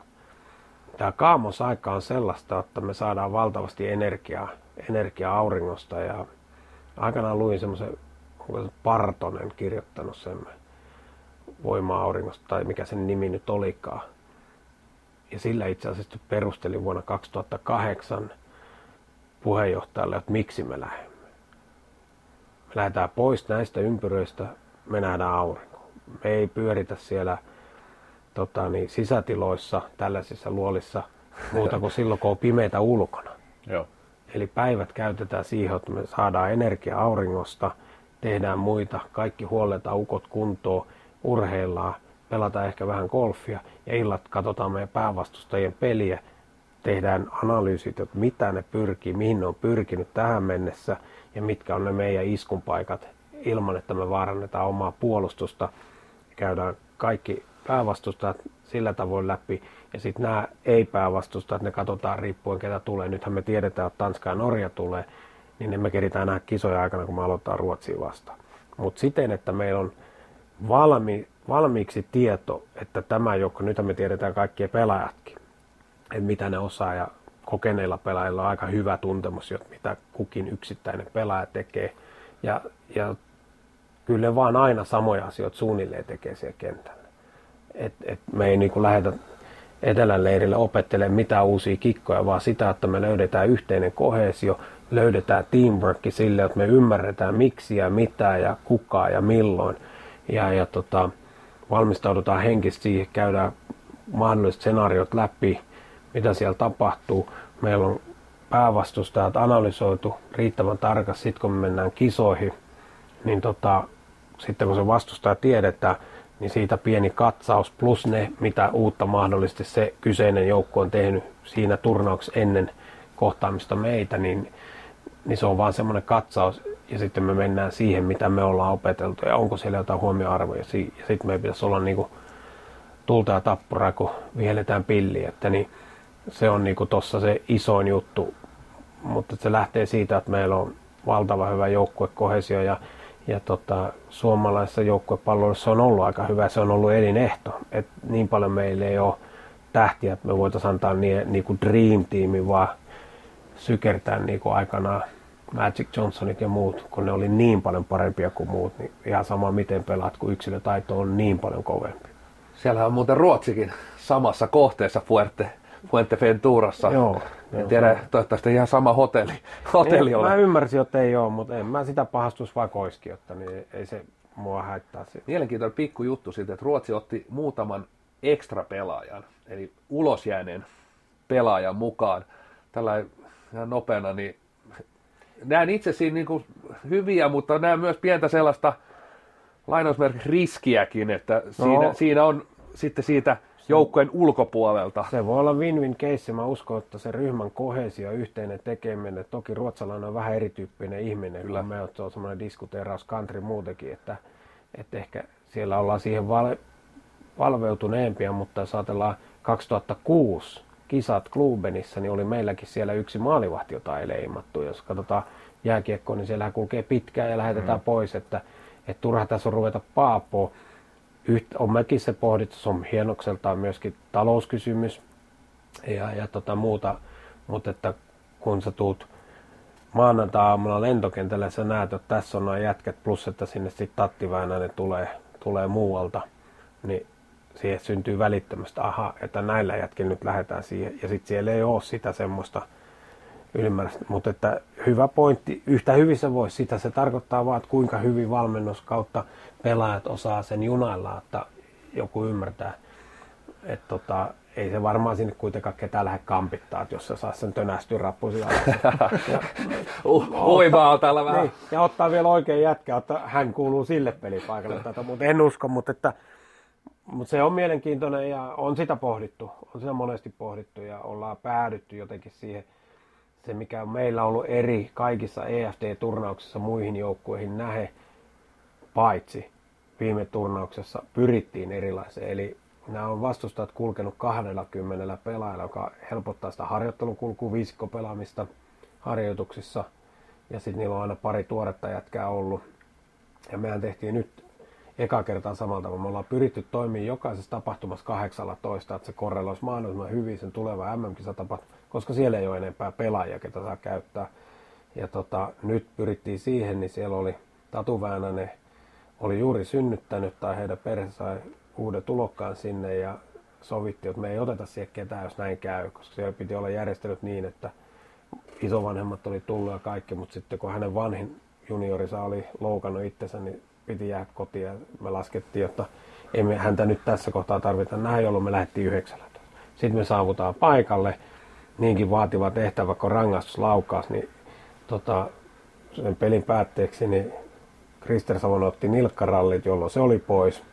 Plus, että Sami Johanssonilla oli jalka semmoisessa kunnossa, että me ei haluttu ottaa mitään riskejä, niin sitten me pelattiin kuitenkin vain 17 kenttäpelaa, eli pienemmällä kuin mitä me oltiin ajateltu. Joo, me ollaan aikaisemmin kuljettu mm. 18, niin, niin se kyllä vähän näkyy myöskin viimeisessä Ruotsin pelissä, mutta sitä on turha selitellä, että meillä oli riittävästi äijä kuitenkin kolme kenttää, et, mutta että ne vaikuttaa, mutta siihen tietoisesti halutti, oli, haluttiin, niin, haluttiin niin, että me saadaan 20 kenttäpelaajaa, jolla me pystytään vähän katsoa ne viimeiset paikatkin niin kuin, kun tehdään valintoja, että olisi päästy, me ei nyt tällä kertaa päästy siihen, mutta pohdin ainakin koti, koti EFTssä, joka tiettävästi on ensi syksynä, niin, niin tota, näkisin, että siellä olisi hyvä olla 20, koska silloin se antaa pelivaraa siihen nimenomaan niille mahdollisille nuorille, joilla saadaan kansainvälistä kokemusta ja joku, jonka ei välttämättä tarvitse kaikkea pelata, niin se voi istua siellä, sit siellä analyysiosastolla. Joo, nytkin siinä oikeastaan kiinni aika hyvin siihen, siihen mitä käytte myös pelillisiä asioita siellä, siellä lämpöleirillä, lämpöleirillä ja oikeastaan tietysti Suomen pelitapa on vuosia perustunut hyvin puolustusvoittoiseen, puolustusvoittoiseen pelitapaan. Näetkö tässä, että missä vaiheessa tässä olisi niin muutos, että Suomi alkaisikin pelaa ehkä no, lainausmerkissä hyökkäysvoittoisempaa, ehkä tämmöisestä altavasta ja salibändistä tultas, tultas hallitsevampaan pelitapaan. Saat ehkä kiinni, vaikka nämä on no, vähän tämmöisiä no, heittoja ei, ilmaan. Niin kuin... Saan täysin kiinni. Mä sanon näin, että niin me tuonne leirille kun me mennään, mua häiritsee suomalaisessa salibändissä ja miksei ulkomaisessakin salibändissä se, että viisikon yhteistyö hyökkäyspelin osalta ei ole riittävällä tasolla. Eli että jos nyt katsotaan vaikka meidän kärkijoukkueen ykkösketjuun, missä on jo paljon hyviä asioita tapahtuu, niin sielläkin haahuillaan liikaa, että et siellä niinku ollaan siellä hyökkäyspäässä ja parhaimmillaan se toimii niin kuin se pitäisi, eli viisa jää yhdessä tuumin kuljettaa sitä palloa, reagoi siihen peliin ja löytää kohta maalintekopaikan, mutta se ei ole ko- koko aika sitä. Eli tota, mä toivoisin, että nyt kun me mennään tonne, niin se näkyy jo Prahassa, että kun viisikot keskustelee keskenään ja tutkailee sitä vastustajan pelaamista, että minkälaisia liikkeitä ne, liikkeitä ne pallottomat pelaajat tekee, jotka ei ole ihan lähellä sitä palloa, mutta että niillä olisi tarkoituksenmukaisia liikkeitä ja tämä on nimenomaan sitä hyökkäyspelin kehittämistä ja sitä ollaan pyritty seuroissa tekemään ja tehdään vastakin, koska puolustuksen, puolustus on enempi asennekysymys. Ja, ja yleensä asenne on kohtuu hyvällä mallilla, kun laitetaan MM-kisoihin. Että siellä niin jo ymmärretään, että sitä omaa maalia puolustaa, koska tiedostetaan. Ei ole niin helppo vierittää sitä palloa sinne vastustaa maaliin kärkijoukkoita vastaan. Ni, niin se, niin mä uskon, että mikäli meidän pelaajat, nämä pelaajat, ketkä on tuolla mukana, ne, jotka kilpailee paikoista, niin rupeaa oivaltamaan tämmöisiä asioita, niin kotikisoissa pitäisi olla jo semmoinen tilanne. Se ei tarkoita, että me puolustettaisiin huonommin vaan entistä paremmin, koska hyökkäysvalmius tulee siitä, että sä puolustat hyvin, eli sä oot valmiina hyökkäämään, kun se riisto tai katko tai pallohallinta saadaan meille, ja vastaavasti puolustuspeli tai niin kuin hyökkäyspeli sitä, sitä ei heti härsitä. Sen takia siellä viisaaja, kun tekee tarkoituksenmukaisia liikkeitä, siellä on selkeä visio esimerkiksi miltä paikoilta, ei vain yhdeltä paikalta, vaan useammalta paikalta, mihin me pyritään saamaan laatu maalintekopaikka. Ja jos me ruvetaan ynnäämään niitä laatu maalintekopaikkoa, niin se ratkoo ne pelit, että kummalla niitä on enemmän sitten lopun viimeksi. Joskus voi käydä niin, että pelattiin paremmin, hävittiin peli. Ei me ole silloin pelattu paremmin, koska me ei ole käytetty niitä laatu maalintekopaikkoa. Ja voihan olla niinkin, että vastustaa myyrällä on huikea päivä. toi, tähän pakko, pakko palata. Pääkallo teidän sivuilla kirjoitti, kirjoitti muuta, itse asiassa 2017 helmikuussa 90-luvulla valmentanutkin Jani Hakkarainen kirjoitti, että nykyn tiimi kaipaa hyökkäyspeliosaamista. Mm. Ja viittaa, viittaa ilmeisesti niin valmennuksen osaamiseen ohjata joukkueen, maajoukkueen tässä tapauksessa hyökkäyspeliosaamista. Tähän kritiikkiin varmaan jonkunnäköinen vastaus sulla, sulla on tai näkemys ehkä vähän eriäväkin, mutta... No en mä tiedä. Varmaan se niin on, koska just mä sen sanoin oma, omankin mielipiteen, että se ei ole, ole sillä tasolla, että, niin, että semmoisia järjestäytyneitä hyökkäyksiä ja ymmärrys siitä kokonaispelistä, että mihin ne syntyy ne paikat ja muuta.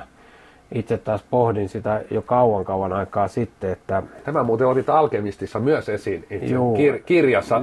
Viittasit myös itse tähän niin. hyökkäyspeliin, että Suomi on pelannut vuosia sitä hyvin puolustusvoittoista Oo. ja pitäisi päästä jossain vaiheessa siihen. Kyllä, pitäisi päästä ehdottomasti ja sitten mä taas niin mietin se, että omalta kohdalta on pelannut kaikkia pelipaikkaa niin kiekossa, kaukalopallossa kuin salibändissäkin, niin tota, kyllä se mun niinku oma intohimo oli siihen, että saa tehdä maalin tai syöttää sen maalin. tota, Mutta sehän ei niinku sinänsä tarkoittanut, että sitä olisi ymmärtänyt millään muotoa koska siihen aikaan kun mä pelaan, niin se oli enemmän, että jos kolmikko toimi tai edes kaksi ihmistä toimi hyvin, niin pystyi tekemään maaleja liigassa. Ja, ja tänä päivänä kansainvälisessä pelissä puolustusosaaminen on mennyt aika valtavasti eteenpäin ja nelosroolin ymmärtäminen pelissä, niin, niin tota, se on hakkaraselta ihan hyvä kritiikki ja muuta kuin tulee näyttää, miten se tehdään, niin otetaan intohimoisesti ja ilomielin vastaan. Se, että pystytäänkö hänelle maksaa tohtorin palkkaa siitä, niin se on toinen juttu sitten. Mutta että kyllä mä samaa mieltä on, on siitä, että niin se on meidän yhteinen kehityksen aihe. Mutta se ei, mä en näe sitä ihan niin, että se olisi niin kuin maajoukkueen juttu, että hyökkäyspeli kehittyy, kyllä se seuroissa tehdään. Ja, Oli, olisi ottanut nimenomaan tähän kiinni seuraavaksi, että mitkä ne oikeastaan on maajoukkojen valmennukset, kuinka, kuinka paljon siinä on palikoita, tapahtumia on kuitenkin hyvin vähän. Hyvin vähän. No kyllä, siihen, se lähtee siitä, että kuinka hyvin se vastusta on analysoitu ja kuinka paljon me saadaan siis tämä, niin kuin tämä valmennuksen filosofia meillä, niin, ja, ja se, että me saadaan pelaajat pelaamaan hyvin, niin me annetaan aika paljon valtuuksia pelaajille. Meillä on reunaehdot puolustamisesta ja meillä on jotain reunaehtoja hyökkäämisestä, mutta se on se viisikko, kun laitetaan kasaa. Niin siinä mä näkisin, että me, meidän ryhmien tulisi tehdä vielä tiukemmin yhteistyötä. Että helposti puhutaan joku vapari ja helposti puhutaan avauspeli, mutta sitten miten se jatkuu viimeiselle kolmannekselle, koska tila käy pienemmäksi. Silloin kun meillä on 804, niin kyllä me se toiseen päässä, jos ei muuta, niin kaaripallolla todennäköisesti. Silloin me kyllä hylätään pallo yleensä. Mutta sitten taas kun me mennään puolen kentän yli, siellä on samat kymmenen jätkää plus maalevahti ja mahdollisesti ainakin yksi tuomari jaloissa 404 ja sitten kun me halutaan niin sanotusti siniviva sisään tai siihen, niin se tila puuttuu. Sen takia niitä maaleja on helpompi tehdä vastahyökkäyksistä erikoistilanteista ja näin. Ja se 5-5 pelaamisen maailma niin, niin kuin on osoitettu jo pitkään, että ei meillekään, jos valveutuneisuus puolustukseen on hyvä, niin ihan älyttömästi tehdä ainakaan tyhjiin, jota Ruotsi on vuosien saatossa kyllä tehnyt paljon, eli, eli se hyökkäyspelaaminen. Se lähtee sen yksittäisen pelaajan pelin ymmärryksestä ja sen niin kuin, taktisesta, henkilökohtaisesta taktiikasta ja sitten suhteessa joukkuetaktiikkaan. Ja tota, kyllä mä tonkin kritiikin otan täysin vastaan, että meidän pitää löytää keinoja, joilla me saadaan pelaajat debatoimaan niin paljon, että mitkä on niitä liikkeitä. Ja jos meillä on paljon sovittua, niin se helpottaa. Mutta sovitut on myöskin silleen, että kun me analysoidaan vastustajan pelaajaa, niin ne sovitut löytää, jolloin niihin saa kapula aika helposti rattaisiin. Siinä tullaan siihen taitotaso, yksilön taitotasoon ja sen pelin ymmärrykseen ja henkilökohtaiseen taitotasoon, mitä mä oon peräänkuuluttanut tämän arkitekemisen lisäksi hyvinkin paljon. Tota niin, on tullut vain itselle mieleen tämmöinen ajatus, että kuinka paljon sillä oli merkitystä, että onko tässä joku pieni traumakin tässä tämmöisen hyökkäyspelin ja pelikehittämisen taustalla, kun 2010, kun Kettunen tuli päävalmentajaksi, niin hän lanseerasi tämän maailman nopein salibändi jutun, mistä tuli sitten vähän niin kuin vitsi sen takia, kun Suomi sitten pel- 2012 finaalissa otti isoimman tukkapöllyn pitkiä aikoihin Ruotsia vastaan, ja sitten sen jälkeen siitä ei oikein puhuttu, ja sitten on ollut aika inhorealistinenkin pelitapa, niin näetkö, että sillä on jotain merkitystä? No mä näen, että sitä ei olla osattu analysoida oikein, että tota, jos me ymmärretään pelinopeutta, niin se ei ole jalkanopeutta. Joo. Se on pallonliikuttelunopeus ja suhteessa liikkumiseen. Eli, eli sen, ja silloin tullaan nimenomaan siihen, että kuinka paljon niitä syöttösuuntia on auki, että me pystytään liikuttaa sitä. Se liike ei tarvi olla miljoonaa. Mm. Se on satunnaisesti kovaa, mutta kun ne liikkeet on tarkoituksenmukaisia. Se, että tota, yhtä lailla pelinopeus on sitä, että kuinka nopeasti sä tota, oot proaktiivinen siinä, kun sä haluat pallon takaisin, mm. missä kohti kenttää. Ja nyt jos, jos ajatellaan niin kuin ihmisyyttä, että jos se joutuu pohtimaan, mitä se tekee kentällä, mm. niin ei se ole ikinä nopeata. Se ei ole ikinä. Jos mä joutuisin itselle kertoa, että ota tuosta kahvikupin kahvasta kiinni, rupee hiljakseen liikuttaa sitä huulia kohti, avaa suusi siinä matkalla, mm. ettei niin tämä hidastuu aika paljon versus siihen, että ota se kippo vaan ja laita suuhun. Jos ei me ymmärretä sitä, että meidän yhteiset lainalaisuudet ja taitavuus kentällä ja ymmärrys pelistä ei parane, niin ei se mene pelikän nopeuda. Mutta ei se ole huono tavoittelu, niin kuin tavoiteltava asia, etteikö me haluttaisi olla nopea. Me halutaan nopeita ratkaisuja, järkeviä ratkaisuja, mutta siihen liittyy aina se viisikon kokonainen liikkuvuus tai liikkuminen. Ja sitten se ymmärrys, että kun mä teen nopeita ratkaisuja, niin pitää olla tieto, että se on omilla edelleen se pallo, koska niissä meillä tulee ne ongelmat. Et tota, en, mä, en mä näe sitä, se saattaa ja saattoi kuulostaa. Mun mielestä se oli ylevä ja hyvä ajatus lähteä sitä tekemään. Ja sitten pohditaan, että miksi kävi niin kuin kävi. Siellä oli erilaisia suruja ja murheita siellä kisoissa, puhutaan 2012 kisoista. Kyllä. Tsekkiä vastaan pelataan hikinen peli. Sveitsi muistaakseni laittoi ne kohtuu koville ja voittaa sellaisella räkäsyllä nyt yhden tämmöisen kaveri, joka täällä vieläkin kulkee mukana. Mäkin muistan, Juha Kivilehto teki maalin. Ja taisi ja, olla siinä pelissä mukana. Ja, ja tota, tuli tota, niin, huh helposti huokasu, niin ei kerki latautua, koska se, oli, se polku sinne finaaliin oli niin haastava. Ja sitten se tapa, jolla Ruotsi tuli kahden hävityn maailmanmestaruuden jälkeen, niin kaikesta aisti. Ja sitten sen lisäksi niillä toimi kaikki siihen alkuun. Että ne vedot oli ihan maailmanluokkaa, ne oli nyt vielä niitä, kun ollaan hyvässä tilassa, niin ne osuu vielä sinne kohteeseen. Ja, ja tota, sitä kautta se näytti rajulta se peli. Ja sitten kun se on 4-0 se peli, niin siellä jonkunlaisia kysymysmerkkejä varmaan herää pelaajan päässä niin kuin valmennuksia, että mitä helvettiä tapahtuu. Ja sen takia se näytti niin rujolta se lähtö. Itse istuin silloin sen Risto Niemisen vieressä katsomassa, katsomassa, sanoo, että hän on yhden kerran aikaisemmin lähtenyt pelistä nyt aikoo lähteä, mutta ei lähetä mihinkään, kun me katsotaan, jos ei muuta, niin kunnioitetaan tuota Ruotsi-peliä, että me ollaan finaali katsoa, niin tämähän me ökataan loppuun, ja niinhän me tehtiin. Et tota, koska se sillä kohtaa näytti pahalta, mutta niin siihen oli monia monia eri syitä, miksi. Mut, joo, enemmänkin oli kyse just tästä käsitteestä, että tavallaan sekoittuuko se nyt vähän liikaa tähän yksittäiseen epäonnistumiseen, että et onko se kumminkin tulevaisuudessa tavoiteltava ajatus tämä Hylättiinkö se niin, niin, yhden niin, tappion niin, takia? Niin, toisaalta, toisaalta jos ajattelee taas, niin siitähän kuitenkin noustiin. Seuraava niin. finaali oli hyvä ja sen jälkeen mm. mestaruus. Että nämäkin on niinku, että toisaalta mäkin mietin sitä, että, että yksi yhden ottelun katastrofi, hylättiinkö ylevä tietyllä tapaa hyvä ajatus, ajatus, mutta toisaalta jos katsoo sitten taas taaksepäin, niin siitähän lähti kuitenkin, vaikka muutettiin, niin 2016 lopulta nousi kannu, mm kannu, että nämä on niinku, niin, no, niin pointtia jo, Hyvä pointti ja tota, ei missään nimessä hylätty. Et onko se nostettu teemaksi? Ei. Tai ainakaan vielä. Nostetaanko se teemaksi? Mene ja tiedä, se pitää tiedustella pelaajilta, että onko. Mutta jos me lähdetään kysymään nyt esimerkiksi liikavalmentajalta, että tykkäisikö ne siitä, että he pelaajat olisi valveutuneita, ne tietäisi jo valmiiksi, kun hän saa pallot, mitä se sille tekee, niin veikkaan, että aika moni vastaus kyllä. Ja ne saattaisi olla vielä sitä mieltä, että jos ne lähettäisi sen pallon omille liikkeelle, niin siitäkin ne saattaisi olla samaa mieltä. Mutta se, että se voi liikkua, niin syöttölinjat ei voi olla tukossa, mitä puolustus tekee. Pyrkii estämään syöttölinjoja, ettei se menisi. Ja siihen tarvitaan liikettä. Oikein suuntaisia liikkeitä, että ne syöttölinjat aukeaa. Ja, ja tämän kokonaisuuden ja tämän ymmärryksen niin kuin, saaminen jalkautettua maajoukkuepelaajalle, liikapelaajalle tulee helpottamaan sitä kokonaisuutta olennaisesti. Ja tämä on niin kuin, ei varmasti ole hylätty, mutta niin kuin sanoit, niin se saattaa näyttää, että se on hylätty. Mä en ainakaan yhdellekään jätkelle muistaakseni koskaan hidastele vielä vähän lisää.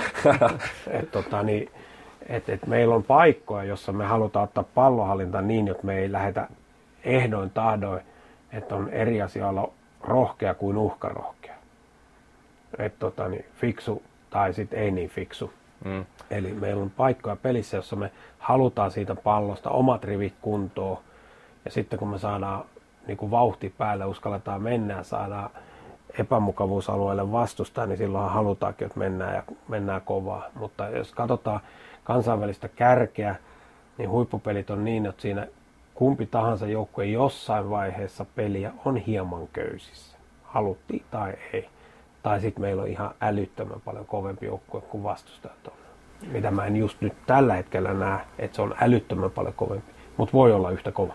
Joo, ja nähdään ei välttämättä ole mitään synonyymiä keskenään. Ei että, ole, ei että ole. tosiaan niin kuin, toi, toi oli semmoinen termi, mikä sai silloin vaan niin kuin, Joo, se sai se se nost- negatiivisen konnotaation mun mielestä kanssa, että niin sit vähän niin kuin, no niin, ja sitten tuli vähän niin kuin vitsi, koska se nopeus sellaisena, kun varmaan Kettunenkin olisi halunnut, niin se ei ehkä sillä tavalla ilmentynyt sitten.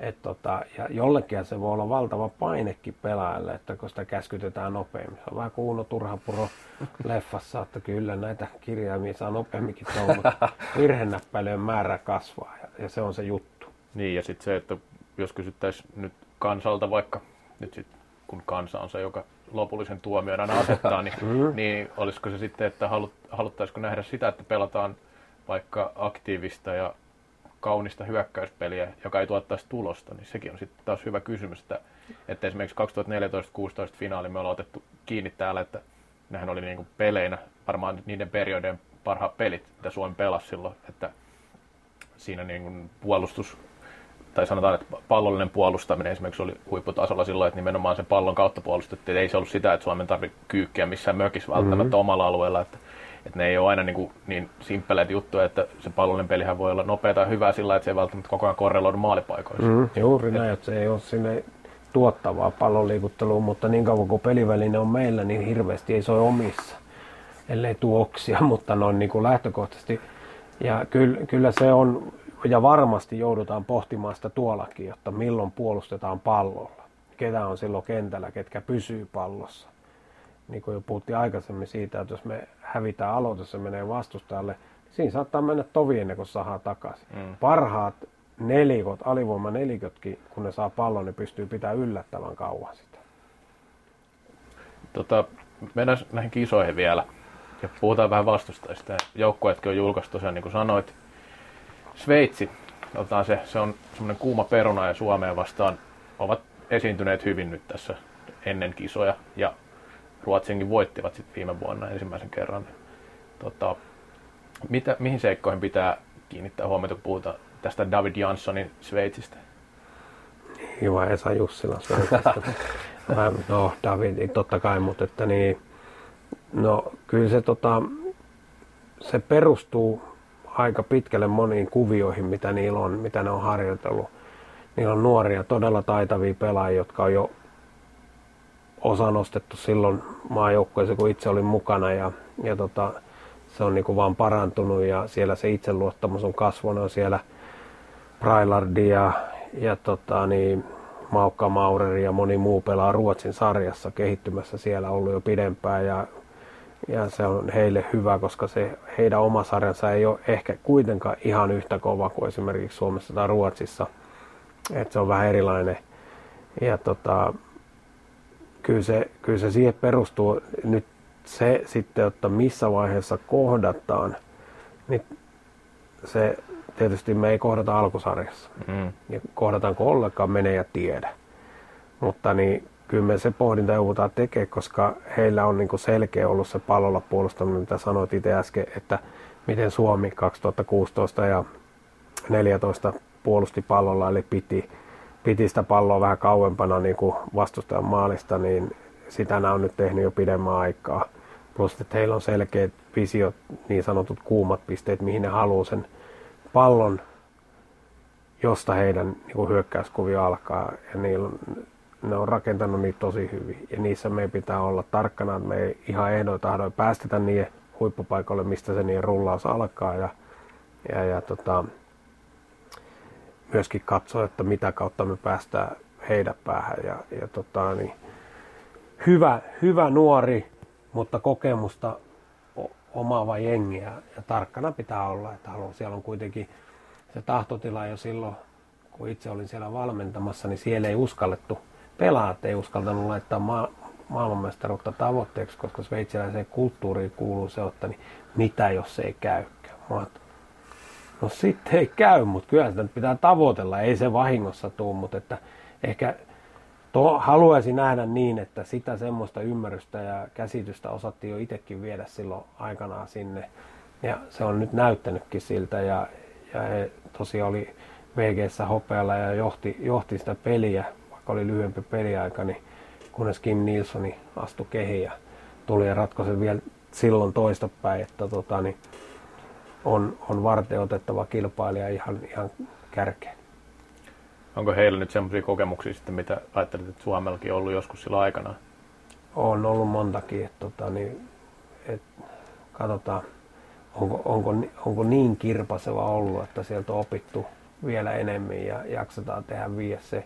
Et, et, muistan, kun 2005 Hangossa oltiin maajoukkueen kanssa ja kysyttiin pelaajilta, että niin, minkälainen on maajoukkuepelaaja. Siitä tehtiin jopa luentoaihekin silloin aikanaan. Ja itse joudun lisää sinne silloin, kun tuntui siltä, että ne oli kuunnellut mua jopa liikaakin.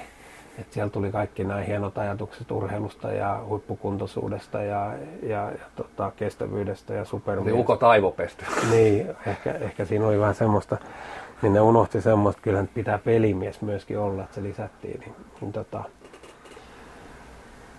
niin kyllä se, se tota, pitkältä on lähtenyt ja sama, sama asiaa ja ajatusta vietiin Sveitsiin, niin se, mikä siellä oli silloin merkittävää siinä listassa, oli, että tietää, mitä mestaruus vaatii. No meillä kun ei ollut mestaruutta, niin mehän ei tarkasti tiedetty, mitä se vaatii. Kun me voitettiin, niin meillä oli ainakin tieto siitä, mitä se vaatii. No ja tiedetään tällä hetkellä ja voidaan arvioida, että se vaatii aina vähän enemmän seuraavia, koska muut tekee tiukasti töitä ja sen mä toivon, että meidän pelaat on ymmärtänyt, että vaikka 2016 kannu nostettiin, että se kiima voittaa se uudelleen on riittävän kova ja se heijastuu sinne arkeen. Ja, ja tota, käy mitä tahansa 2018 MM-kisossa, niin viesti valmennukselta lähtee pelaajille, että vaikka olisi kuin harjattu kisat taas hävitty, riippuen tilanteesta, minkälainen se viesti on. Viesti on sama kuitenkin, että töitä lähdetään tekemään ja rajusti, jos halutaan kotikisoissa olla johtavassa asemassa. Ja silloin se tarkoittaa aika monta asiaa.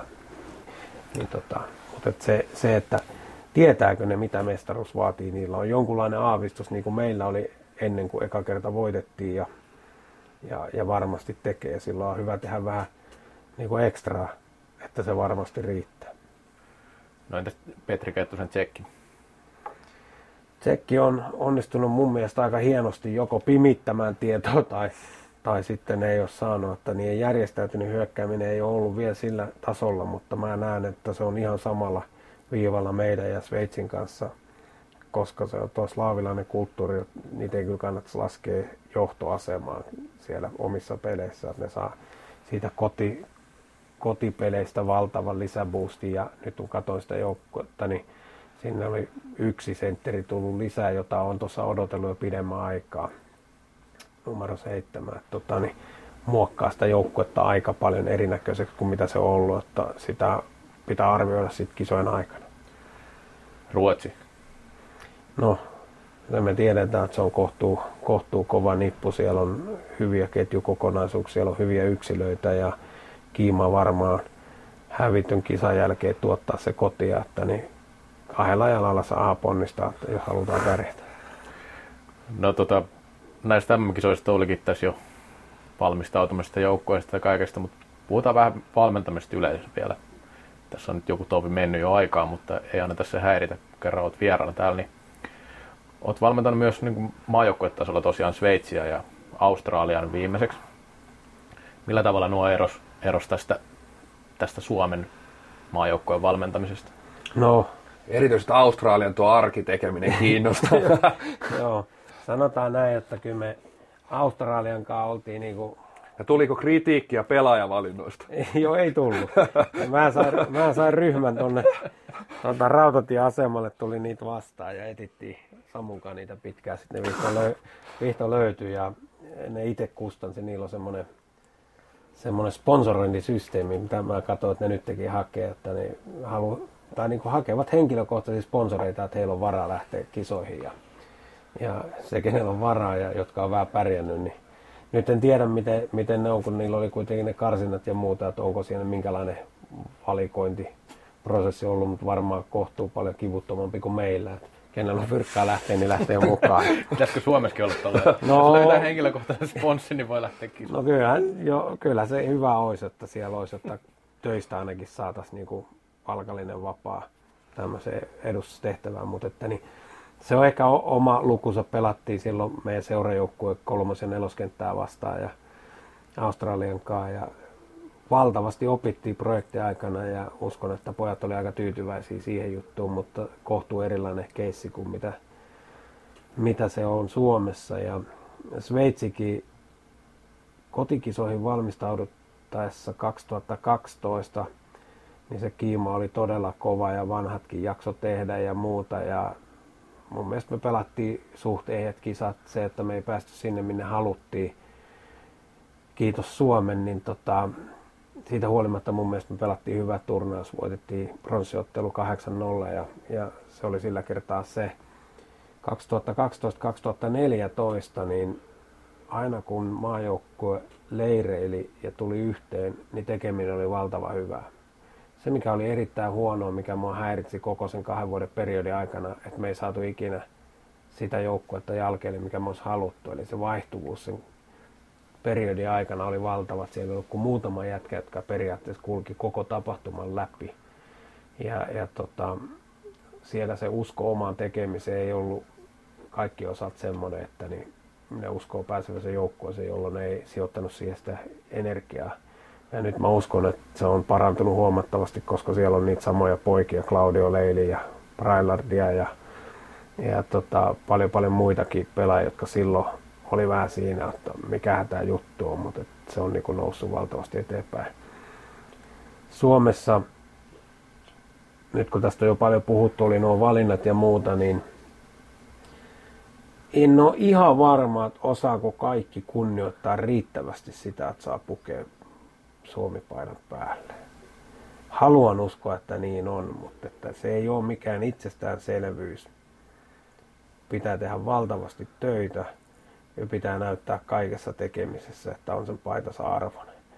Ja tota, mutta mä koen, että se kokemus, mikä mulle jäi Sveitsistä, niin se näkyy, mutta siellä arjessa ja siinä pohdinnoissa sen leirityksen ulkopuolella se ei ollut niin vahvasti, vaikka sitä vietiin sen neljän vuoden aikana valtavasti mun mielestä pyrittiin tuomaan esille, että, että kyllä meidän pitää tavoitella jotain, että ei muutetaan vaan kivaa pelailua ja kun saadaan hyvät jätkät yhteen, niin tuommoisen lentokenttätiimillä saatetaan pärjätäkin, koska ne odotukset ei ole välttämättä korkealla.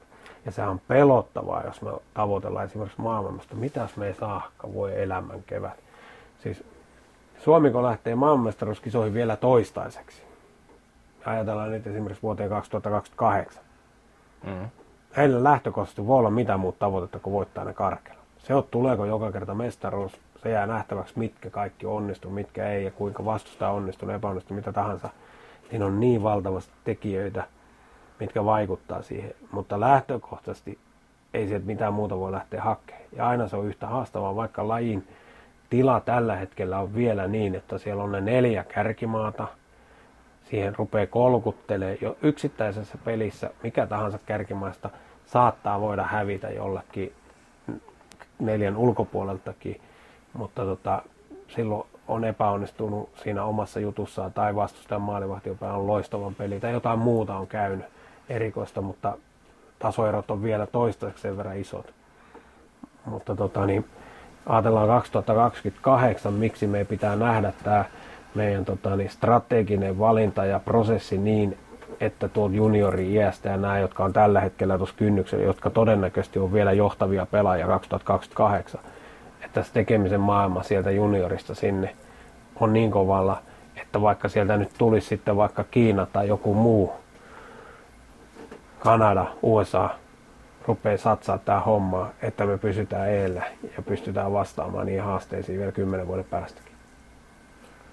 No, Suomessa olet toiminut viime vuosina myös seurajoukkojen valmentajana, niin kumpi on omasta mielestäsi mieluisampaa hommaa olla seurajoukkojen valmentaja vai Suomen maajoukkojen valmentaja? No, mä oon tämmönen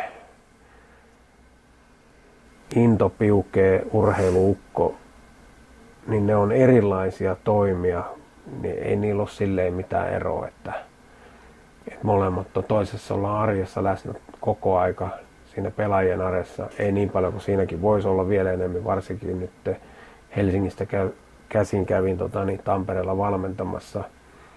Niin tota, se on erilainen tarina, plus että siihen liittyy päivittäin se kolme tuntia matkailua moottoritietä, niin siinä kun sattuu olemaan kollegan mukana, niin aika monta asiaa saatiin speklittyä autossa, että ei erillisiä palavereja tarvinnut pitää, että niin se oli hieno, hieno aikaa ja siinä käytiin toki maajoukkuetta läpi ja omaa seurajoukkuetta ja vähän muitakin asioita, niin, niin tosi hieno aikaa, mutta sitten tämä on niin erityyppinen tämä tämä maajoukkueen valmentajan tehtävä.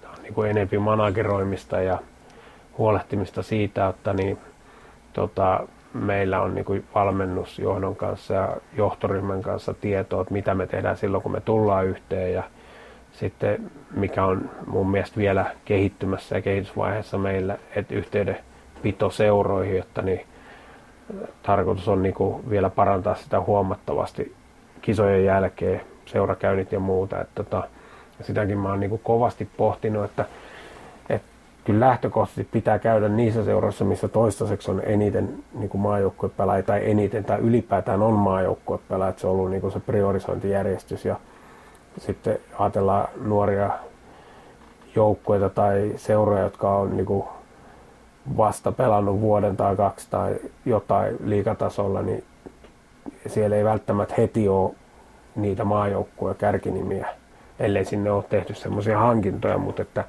että se muutos esimerkiksi Divarista liigaan on niin iso, että siinä menee oma aikansa totuttautua siihen vauhtiin. Ja, mutta että meidän pitäisi niinku yhdessä toimin pohtia suomalaista pelaamista ja, ja mitkä siellä on niinku pääpointteja ja, ja tota, se, minkä viestin mä haluan niin maajoukkueen valmentajana sanoa, valtavin ero on siinä pallovastuussa. Et, et, on vaikea katsoa pelaajia, joka liigassa niin sutii phantom syöttöä osa menee läpi ja niistä tulee hienoa maaleja ja saattaa kummitella pistepörssi kärjessä ja sitten katsot plus-miinus lukuun, niin se on nollilla tai miinuksella, joka tarkoittaa, että niin ei ole niin paljon välitetty, että soiko omissa.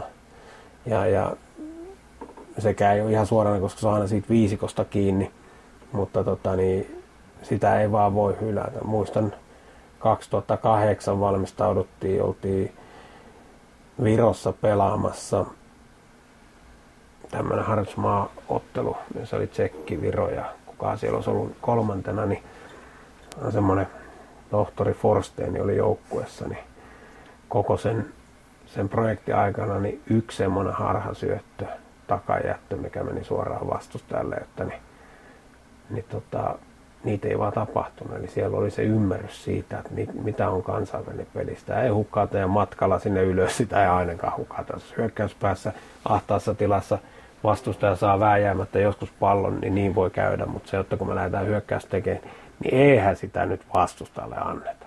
pidä vaikka on itsellä se sitten.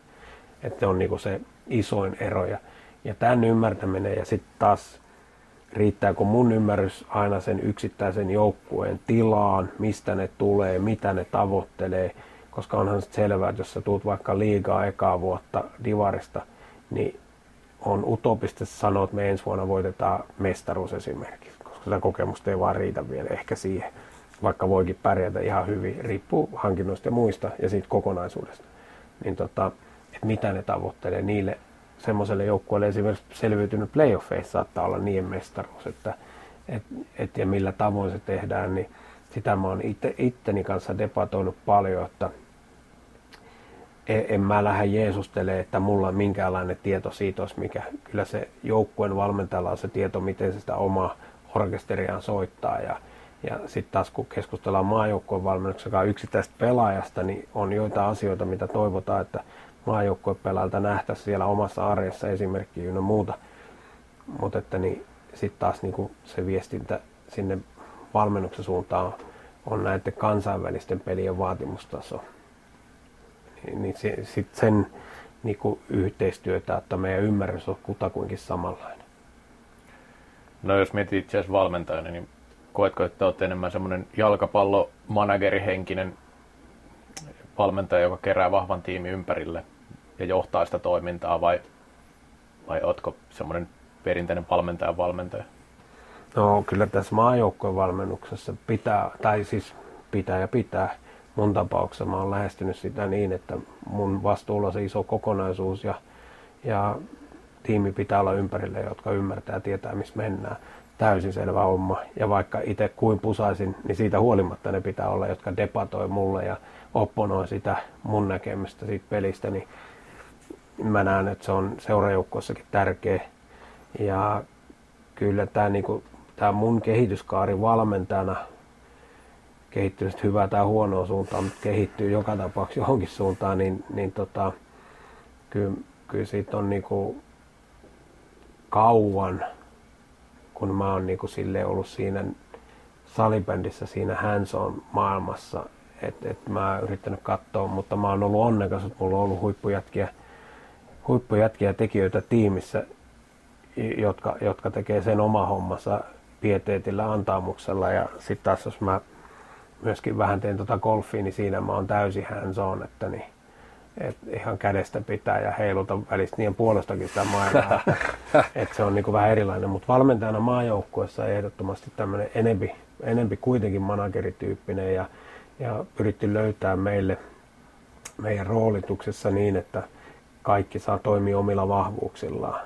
Et, tota, niin, kokonaisvastuu on sitten mulla ja aika useasti on luontevaa, että mulle kuuluu sitten puheet ja, ja se kokonaiskuvan valottaminen siinä määrin, kun me halutaan sitä valottaa. Ja, ja, ja tota, sitten taas Samulle kuuluu peluttaminen, jonka mä pystyn sitten overridaan, jos mä näen, tai yleensä me keskustellaan, että nyt on tämmöinen tilanne, miten näitä keskusteluja sitten rupeaa tapahtuu ja, ja kimpassa suunnitellaan harjoituksia, mutta vielä siinäkin enemmän niin, että Jäntti ja Huitunen ideoi sitä pelitavan läpivientiä ja muuta ja yksittäisen harjoituksen läpikulkuun. Sitten meillä on Faija ja Ale siinä fysiossa, jotka tekee huoltavat harjoitukset ja valmistuvat harjoitukset ennen lajiharjoitusta ja meillä on maalivahtivalmentaja, joka tota, kulkee koko aika mukana kaikissa, että se pysyy kärryllä, mitä me touhutaan ja tuo sitten sen maalivahtinäkövinkkelin sekä pelaajille että valmentaa näitä maalivahtia, niin kyllä se managerointi on enemmän.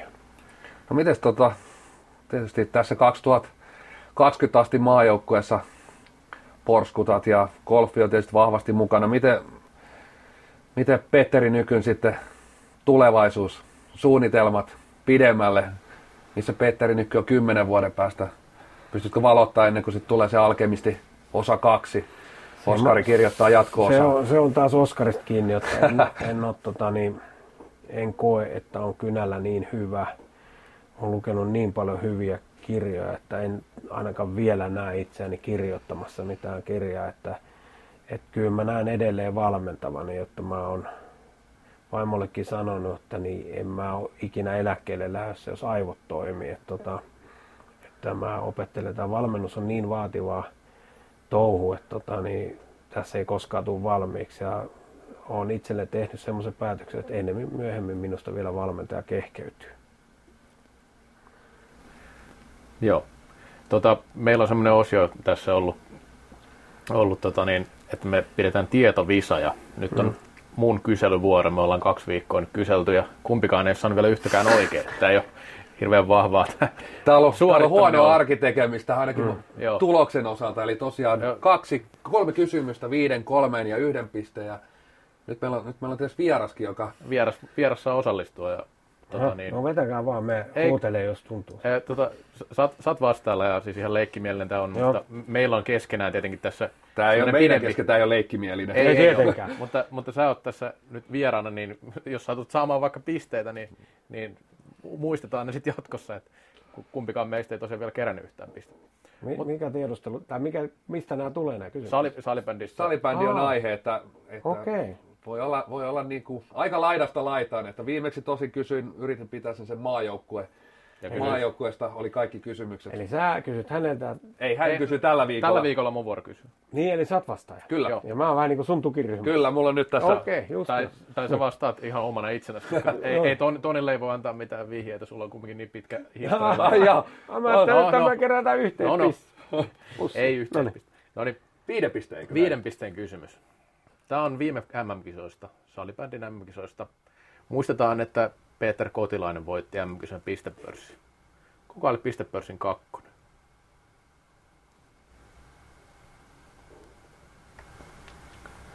Se olisi singaporelainen. Vast, vastaus ei ole singaporelainen, mutta se on virolainen Patrick Ai. Kareliusson. Ja tämä oli hyvin vaikea, tämä oli viiden pisteen. Mm. En sulta nyt niin. edes kysyä, mutta en mä en, okay. en, en Monesta Singapore poika. Se oli a- alku aika, ei, aika se, napakasti. Tarkoitat varmaan tätä Taimaan, Nimeä en muista. Taimaan, ta- Taimaan pa- Pavat Taidit, joka Hän oli taimaalainen. 9 meni, meni maakin väärin, mutta vaan osaa sentään oikein. Mm. Joo. Ja siellä oli itse asiassa toinenkin taimaalainen, eli Alexander Rienefalk, joka teki on näitä Muistelen nimittäin, että oli siinä alkumetreillä niin Kyllä. Aika, aika kärkissä. Joo, mä en hirveästi noita pistepörssejä kattele. No niin kuin muu, kyllä mä nyt oon tietoinen, että hankki on kaiketi johtaa tällä hetkellä sarjaa, kun siitä on niin paljon puhuttu. Että, tota, niin mutta eipä valittu Ruotsissakaan pistepörssin johtajaa. Ei, ei valittu, ei valittu. Eikä ole vaihtunut monen muunakaan vuonna. Ei kyllä. Se olisi helppoa, kun siitä kymmenen ekaa napsista. Joo, silloin se olisi.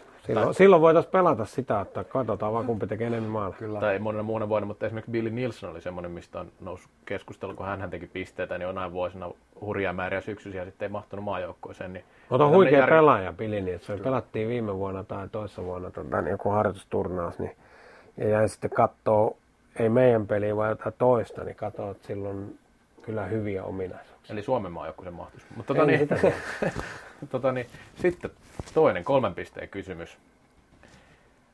Kaudella 89-90 Henrik Larsson pelasi seitsemän Ruotsin liigapeliä. Montako maalia mies teki niissä? Yhden. Henkka Larsson. No ei kyllä montaa tehnyt. Huomataan 8990, ei se tuoreen. Niin se eka käy. Niin, Ai. Kyllä. Nythän hän... Ai, on se voinut kolme tehdä. En tiedä. Vastaus on kuusi, eli ihan hyvä maalimäärä siihen. Kyllä. Joo, joo. Entä se toinen reissu? Silloin se ei tainnut tehdä kuin yhden. Silloin se teki yhden. Muistaakseni no, tyhjiä vielä se niin oli. Pelas. Ja taisi olla 1 plus 4 tehot silloin. Joo, tuota, just Samat tehot kuin Jarkolla. Niemisen mm. Jarkolla. Suurin piirtein. Joo, suunnilleen sinne päin, mm. joo. Tuota, sitten. Tämä menee hyvin. Tämä viimeinen kysymys. Tämä. Sait tuosta et saanut pistää, vaikka tiesit sen jälimmäisen. Ai niin vuodet. Tässä kysyttiin 89 Oli selkeä Siinä on vähän ero.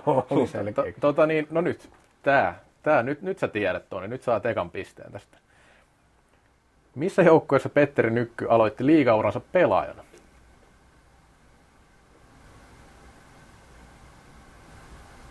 No etköhän sä happeessa aloittanut. Petteri voi siitä avittaa, että ei, ei mennä oikein. Ei aloittanut, kun aloitti semmoista, tota, niin, meillä aikana oli semmoinen mielijuoma, kun Liefra Milhi tuolla sillä opiskeluaikojen alussa 80-luvun lopulla ja, ja, ja sitä livistä ei kuitenkaan, siitä ei tullut meidän joukkueen nimeä, vaan sitä sitten pohdittiin monella tavalla ja siitä tuli Liffe. jolla Näinkö on? aloitettiin Kyllä. kakkosdivarissa, ykkösdivarissa ja sitten kaksi vuotta pelattiin, pelattiin liigassa. Tätä, ja mä en muistanut tätä, että se... ikinä että liigat ikinä joo. ei keritty rekisteröidä sitä joukkoa, mutta neljä vuotta pelattiin. Yksi kakkosessa, yksi ykkösessä. No mitäs tämä vaikuttaa pisteellä, kun tämä ei ollut rekisteröity joukkue? että niin- Joo, mutta li, liigaura, liigaura alkoi kuitenkin sieltä ja kyllä Niin. me pelattiin pari vuotta ihan liigaa. Mä olin aika varma, että sä tiedät, kun sä tähän alkemistiin tutustunut. En tiedä, tuleeko siellä esille missään Kyllä vaiheessa. tulee, Joo, kyllä tulee. tota- Kyllä heti kun mainitsit Liffe, niin kyllä muistan tämän, tämän pointin, Joo. mutta en olisi muistanut, että li, valitettavasti Liffe liika-ura jäi kyllä Näkee. pyyhkiytynyt Pyyhkiytynyt. mielestä. Petterille tähän voi heittää vielä bonuskysymyksen, että monesko joukkue oli ensimmäisellä liigakaudella, 91-92? Runkosarjassa. Ei ole voinut kovin korkealla olla. No ei kovin korkealla, 80 joukkueesta. Niin, meidän sanoa, että miten sä on sem, vastaamassa. semmoinen tunne, että me karsittiin joka tapauksessa uudestaan. Se on mahdollista, mahdollista kyllä. Joo. Mutta tota, Tietysti- tosiaan, Se on, se on edelleen nolla pistettä. Tämä tietää, että ensi viikolla et pääse helpoilla kysymyksillä. Petterihän johtaa tätä nyt 1-0. Kyllä, Petteri Ja paino, paino, paino sarjan oma tosiaan se oli sellainen vajaa parin tunnin setti, mutta olipa aivan mahtavaa, Petteri, että pääsit. Oli, Kyllä. tiedettiinkin, että sieltä sitä tarinaa tulee ja hyvää tarinaa ja kiinnostavaa tarinaa. Todellakin iso kiitos, että Kiitos. pääsit paikoille ja, paikalle ja mahtavaa lämpöleiriä. Kerätkää akut täyteen ja sitten Prahassa iskuja sinne kanssa tsemppiä. Kiitos. Juu, kiitoksia paljon tosiaan vierailusta ja meillä ei tässä varmaan enempää enää sit kumminkaan ollut asiaa, niin tämän viikon kallokästä oli tässä. Kiitos, moi moi! Moi! Kiitos.